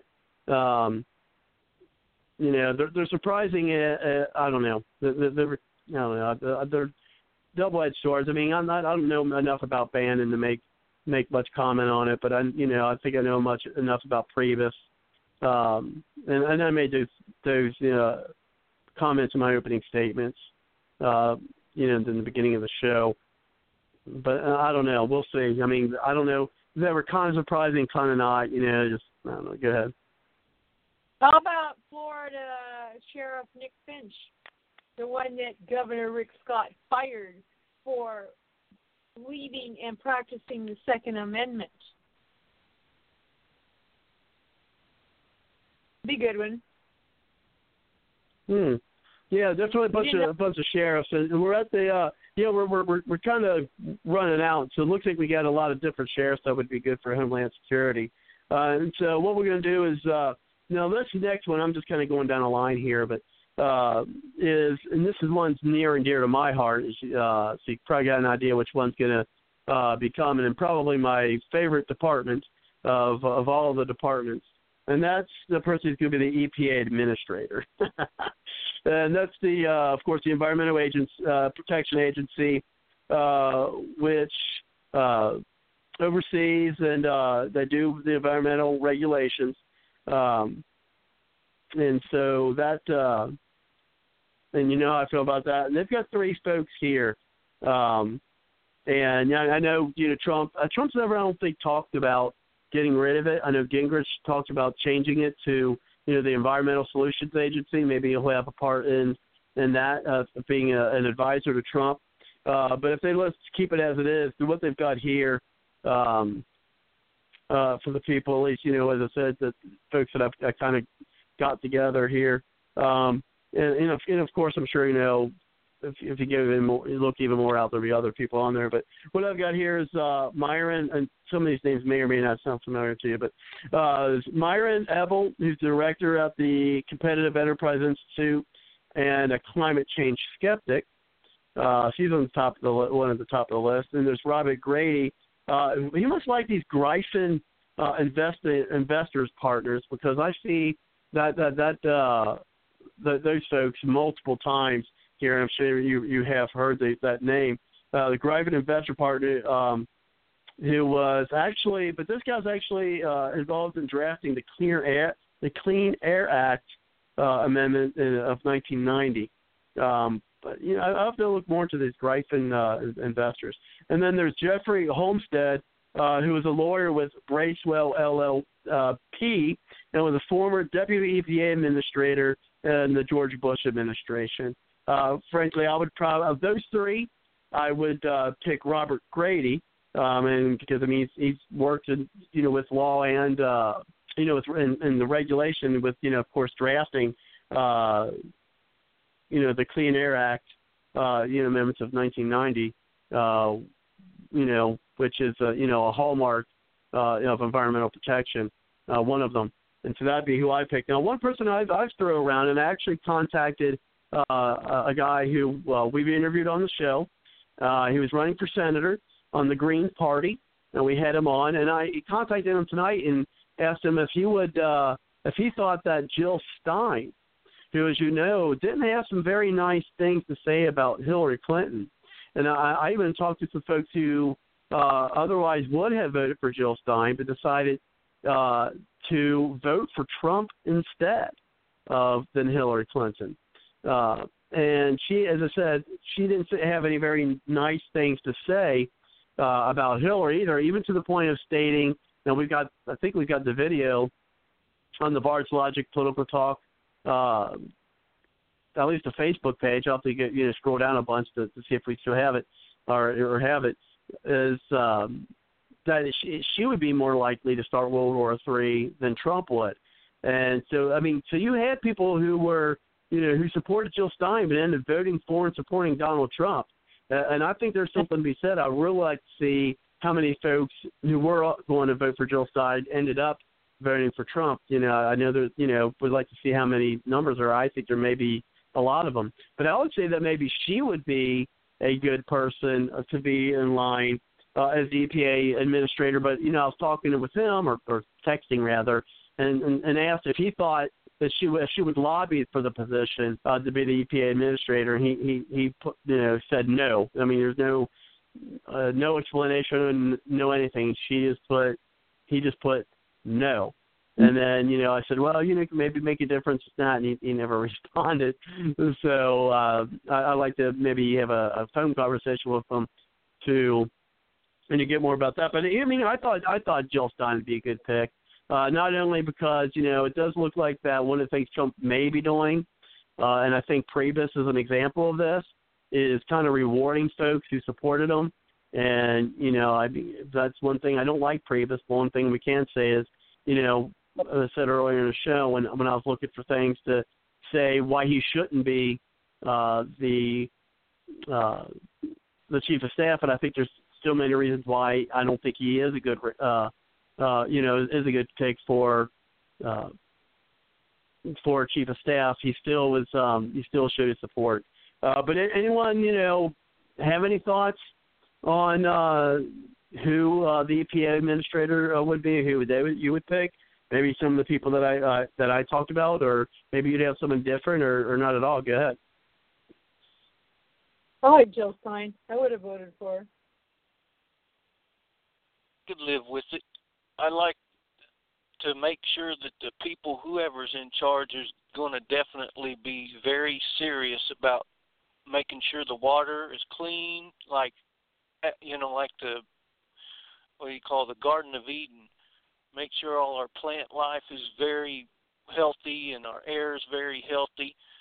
Now, I am a conservative, but don't get me wrong, I'm fall with you when it comes to the environment to protect it and stuff. Even though I don't mind people drilling, but I don't want them. I want them to be very responsible for making sure that it doesn't toxic, you know, no toxic chemicals getting anything else. And then, like on these pipeline things, even though I might think it's okay to bring in a pipeline and stuff, that's only if the property owners give them okay. Because I don't like this using the eminent domain, abusing it to steal people's property rights in order to bring in some pipeline and stuff. I ain't down with that. The, you know, Amen. that's just that's just stealing from one group and, and playing favors to other group. If the Sign's people not for that either, by the way. if the people in Nebraska and these Indian tribes want to to allow that pipeline to go across their land, then that's another story. That's um, I'm kind of cool with that as long as they're paying their fees towards the cleanup fund and make sure that all of the you know the T's are crossed and the I's are dotted to make sure there's no toxic chemicals going to get loose anywhere in our land, then I'm cool with that. But this this abuse of eminent domain, and that's another thing I had a problem with Donald Trump on, is he's kind of one of those kind of guys. I want to use the government and you know just ramrod people with the power of the government. But anyway, I'm with you on that one, Robert. Uh, Jill Stein would probably be very good at protecting that. And Kelly, you uh, you text me a comment. Did you want to elaborate that on on, on the show? Okay. I might go off here, folks. My pick for Uh-oh. the head of the EPA would be Cheryl Bly Chester, Sacramento. She's got a PhD. She's been in the field. I know her. I've worked with her. She's absolutely stunning. Oh my gosh, this is embarrassing. Jan Brewer, uh, Cheryl Bly I'll probably name a, another woman. I'm going to sound like Charlie Wilson that had you know, Charlie Wilson's war. He had an all woman staff, but that's another story. Anyway, um watch that movie at the kick. Anyway, okay. Yeah, I'm just delaying the inevitable here. We do need let's start with do we need a federal EPA? Well, Nixon issued an executive order. Really? If I was president, first thing I do I said, look, in 120 days I'm terminating all the employees of the EPA unless Congress passes a bill. We get the best minds together, and uh, I'm, I'm look the Constitution. Sorry, passes the bills, not the president. So we're we're going to strip it in 120 days. You guys get a committee, and then you can start writing letters. And as long as you keep at it and you and you redo the regulations with technology in mind, then we'll keep the employees. So it's needed because one state's environmental um, problems can impact another state. That's why you need federal for resolving disputes with states. Rivers go through many states, air obviously through other states, groundwater too.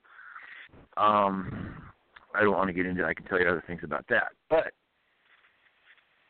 why I say Cheryl Bly-Chester, and I'd love to have her on her show on the show. She knows what she's doing. Yeah, if you know her, She bring get her on. I'll, we'll be glad to have her. Yeah, she knows what she's doing. I mean, I've done phase one. I've done phase two. I've been in the field. I've been in the moon gear. I've taken I don't know how many hundreds of samples and this and that, and sent it off to the lab and blah blah blah, and write a report and this and that and blah blah blah. Okay. Um, if you don't understand the technicalities, you can't provide solutions. Okay, it's that simple. Um, yes, the EPA has done a lot of good things, not a question about it. But I go back to the Constitution. But you got to have somebody who is a problem solver, who understands not just the technologies but the regulations. Jill Stein, sorry, although she did, you know, I'd like some things about Jill Stein. I'm sorry, no, you cannot put a political environmentalist in the position because this is incredibly technically um, deep. And if we're going to solve our problems, then we've got to have somebody that's technically aware of all. And there's a bazillion different environmental technologies, cleaning up soil with bacteria, cleaning up uh, water with all sorts of technologies, uh, the air, air scrubbers, blah blah blah blah blah blah blah. If the appointment has never done a phase one study, what the hell are they doing there? So it's really yeah, definitely it's, some it's, good and valid points there, Kelly. Yeah, you, you got to have somebody technically endowed. You can't have a political appointee for a Did you favor say or anything like endowed? that. technically endowed and and and the real world experience in the environmental. I mean, I've done environmental consulting for I don't know how many years, well over a decade. Um, and and so you have to know the regulations. Well, an attorney, let's have an attorney. No. Have they ever put on a moon suit and got out of the field? No, because they just don't want to get their their their suit and tie dirty. No, attorneys will be good counsel.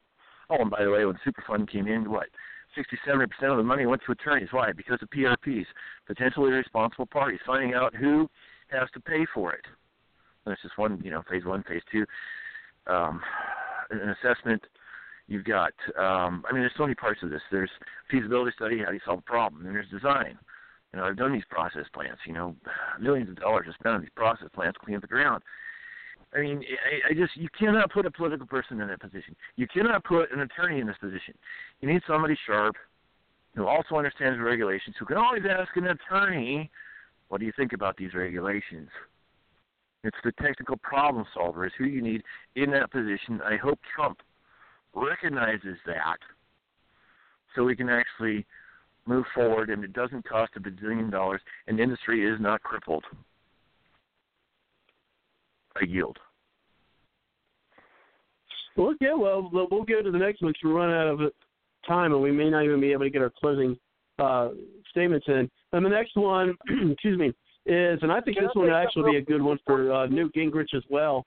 And uh, yeah, we only have a few minutes left, uh, and that's the um, UN ambassador, uh, which is second to the Secretary of State. Uh, the United States ambassador to the United Nations uh, uh, is going to be the primary face uh, of America to the rest of the world and uh, represents the country's interests at the Security Council on a bunch of issues and, you know, the Middle East, nuclear proliferation, that things of that nature. So it's a, definitely an important position, and I think this would be a good one for for Gingrich. But the the ones we've uh, come up with uh, at this point, and I, I really don't like either of them. The th- thought of either of them is Kelly Ayotte, uh, which is the senator from New Hampshire and also member of the Armed Services Committee. Uh, I just don't think there's just enough experience there.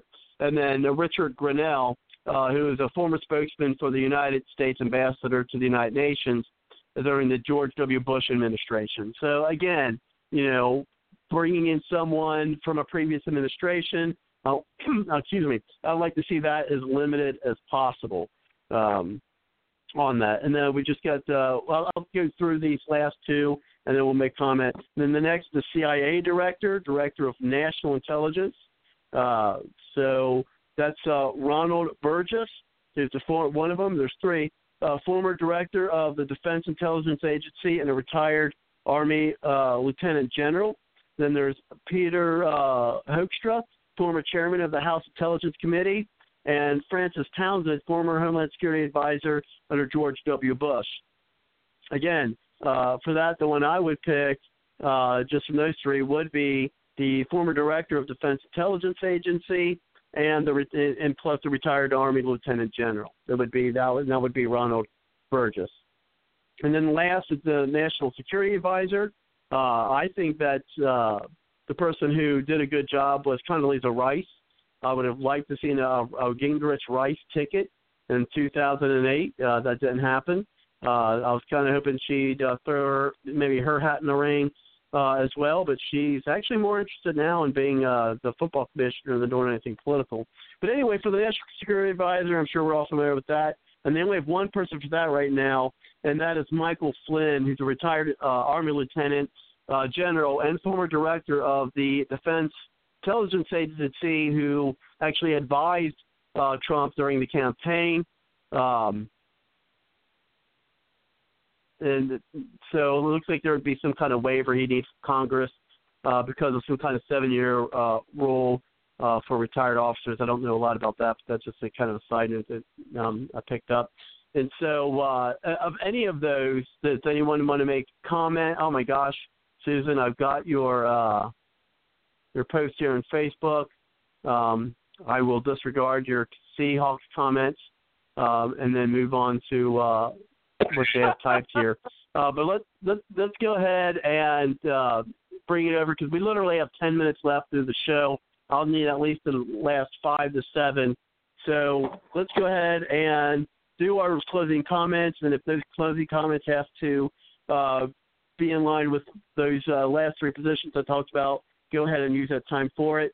Uh, literally, folks, we got about a minute each uh, before I have to close things out for the night. Unbelievable.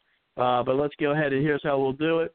Uh, we'll do it with you first, uh, Susan. Ladies first, and then we'll give it to you, John, and then Kelly, and then I'll close things out. Uh, so let's go ahead and bring it over to you, Susan. Um, well, there's some good names. There's some possibilities that are very good. And there are some questionable ones.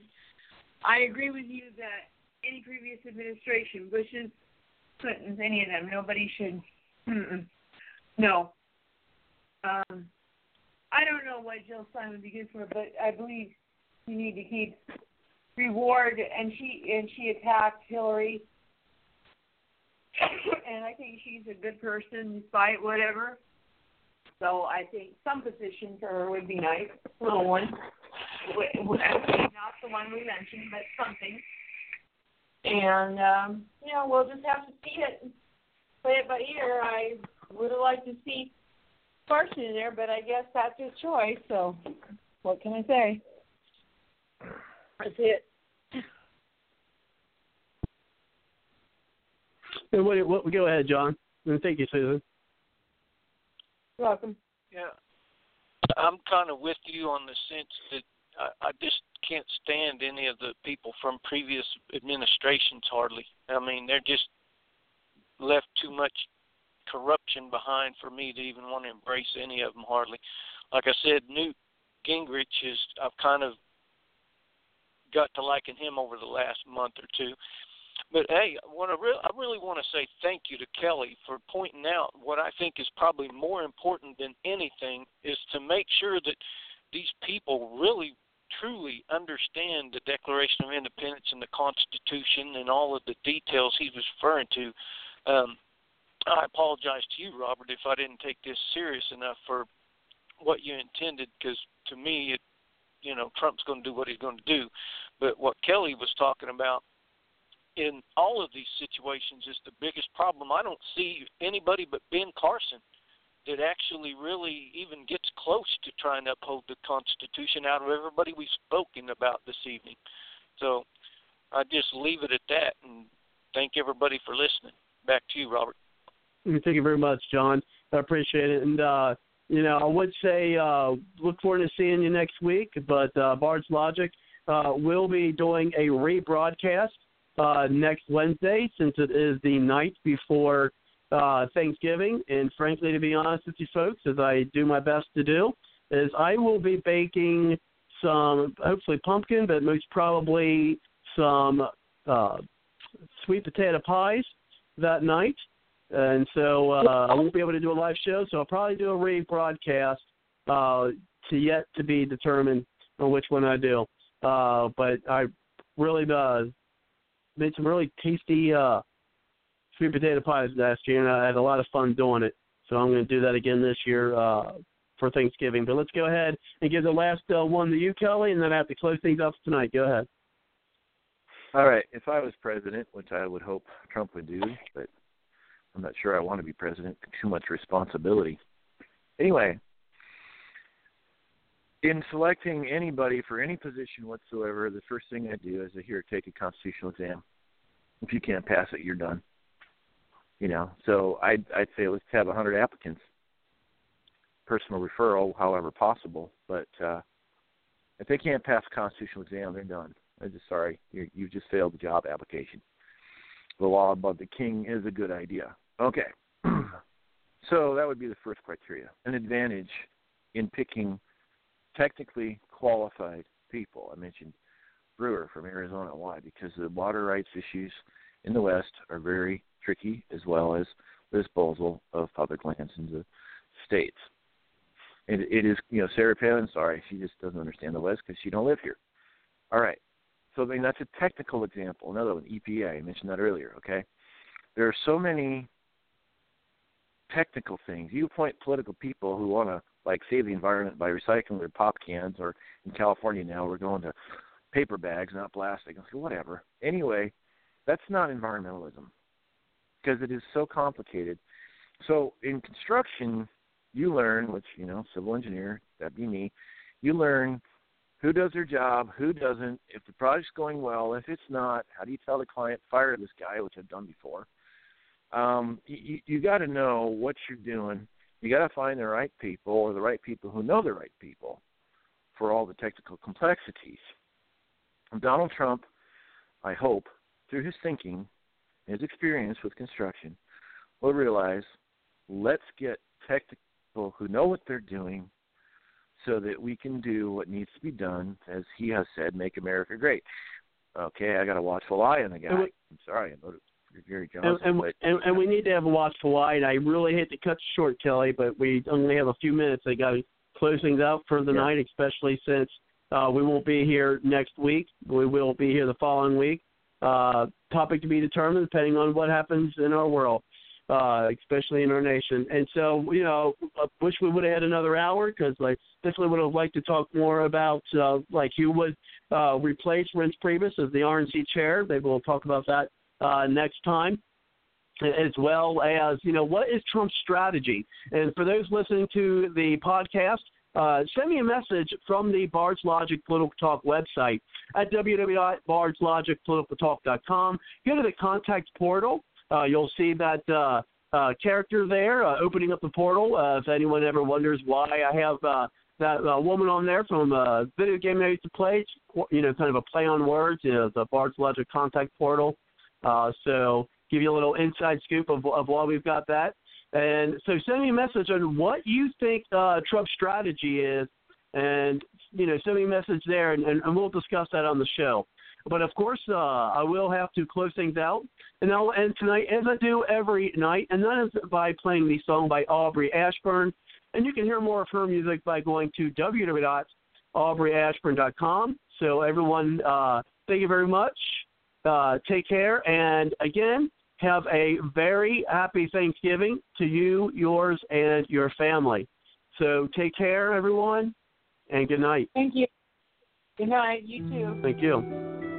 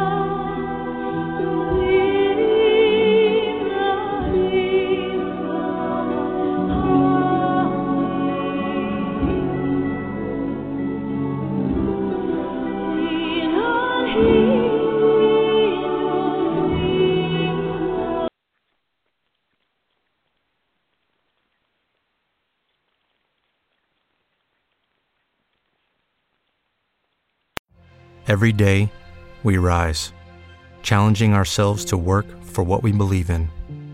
At U.S. Border Patrol, protecting our borders is more than a job, it's a calling. Agents answer the call, working together to keep our country and communities safe. If you're ready for a new mission, join U.S. Border Patrol and go beyond. Learn more at cbp.gov/careers. Hello, it is Ryan, and I was on a flight the other day playing one of my favorite social spin slot games on chumbacasino.com. I looked over the person sitting next to me, and you know what they were doing? They were also playing Chumba Casino. Coincidence? I think not. Everybody's loving having fun with it. Chumba Casino is home to hundreds of casino style games that you can play for free anytime, anywhere, even at 30,000 feet. So sign up now at chumbacasino.com to claim your free welcome bonus. That's chumbacasino.com and live the Chumba life. No purchase necessary. Group. Void prohibited by law. See terms and conditions. 18 plus.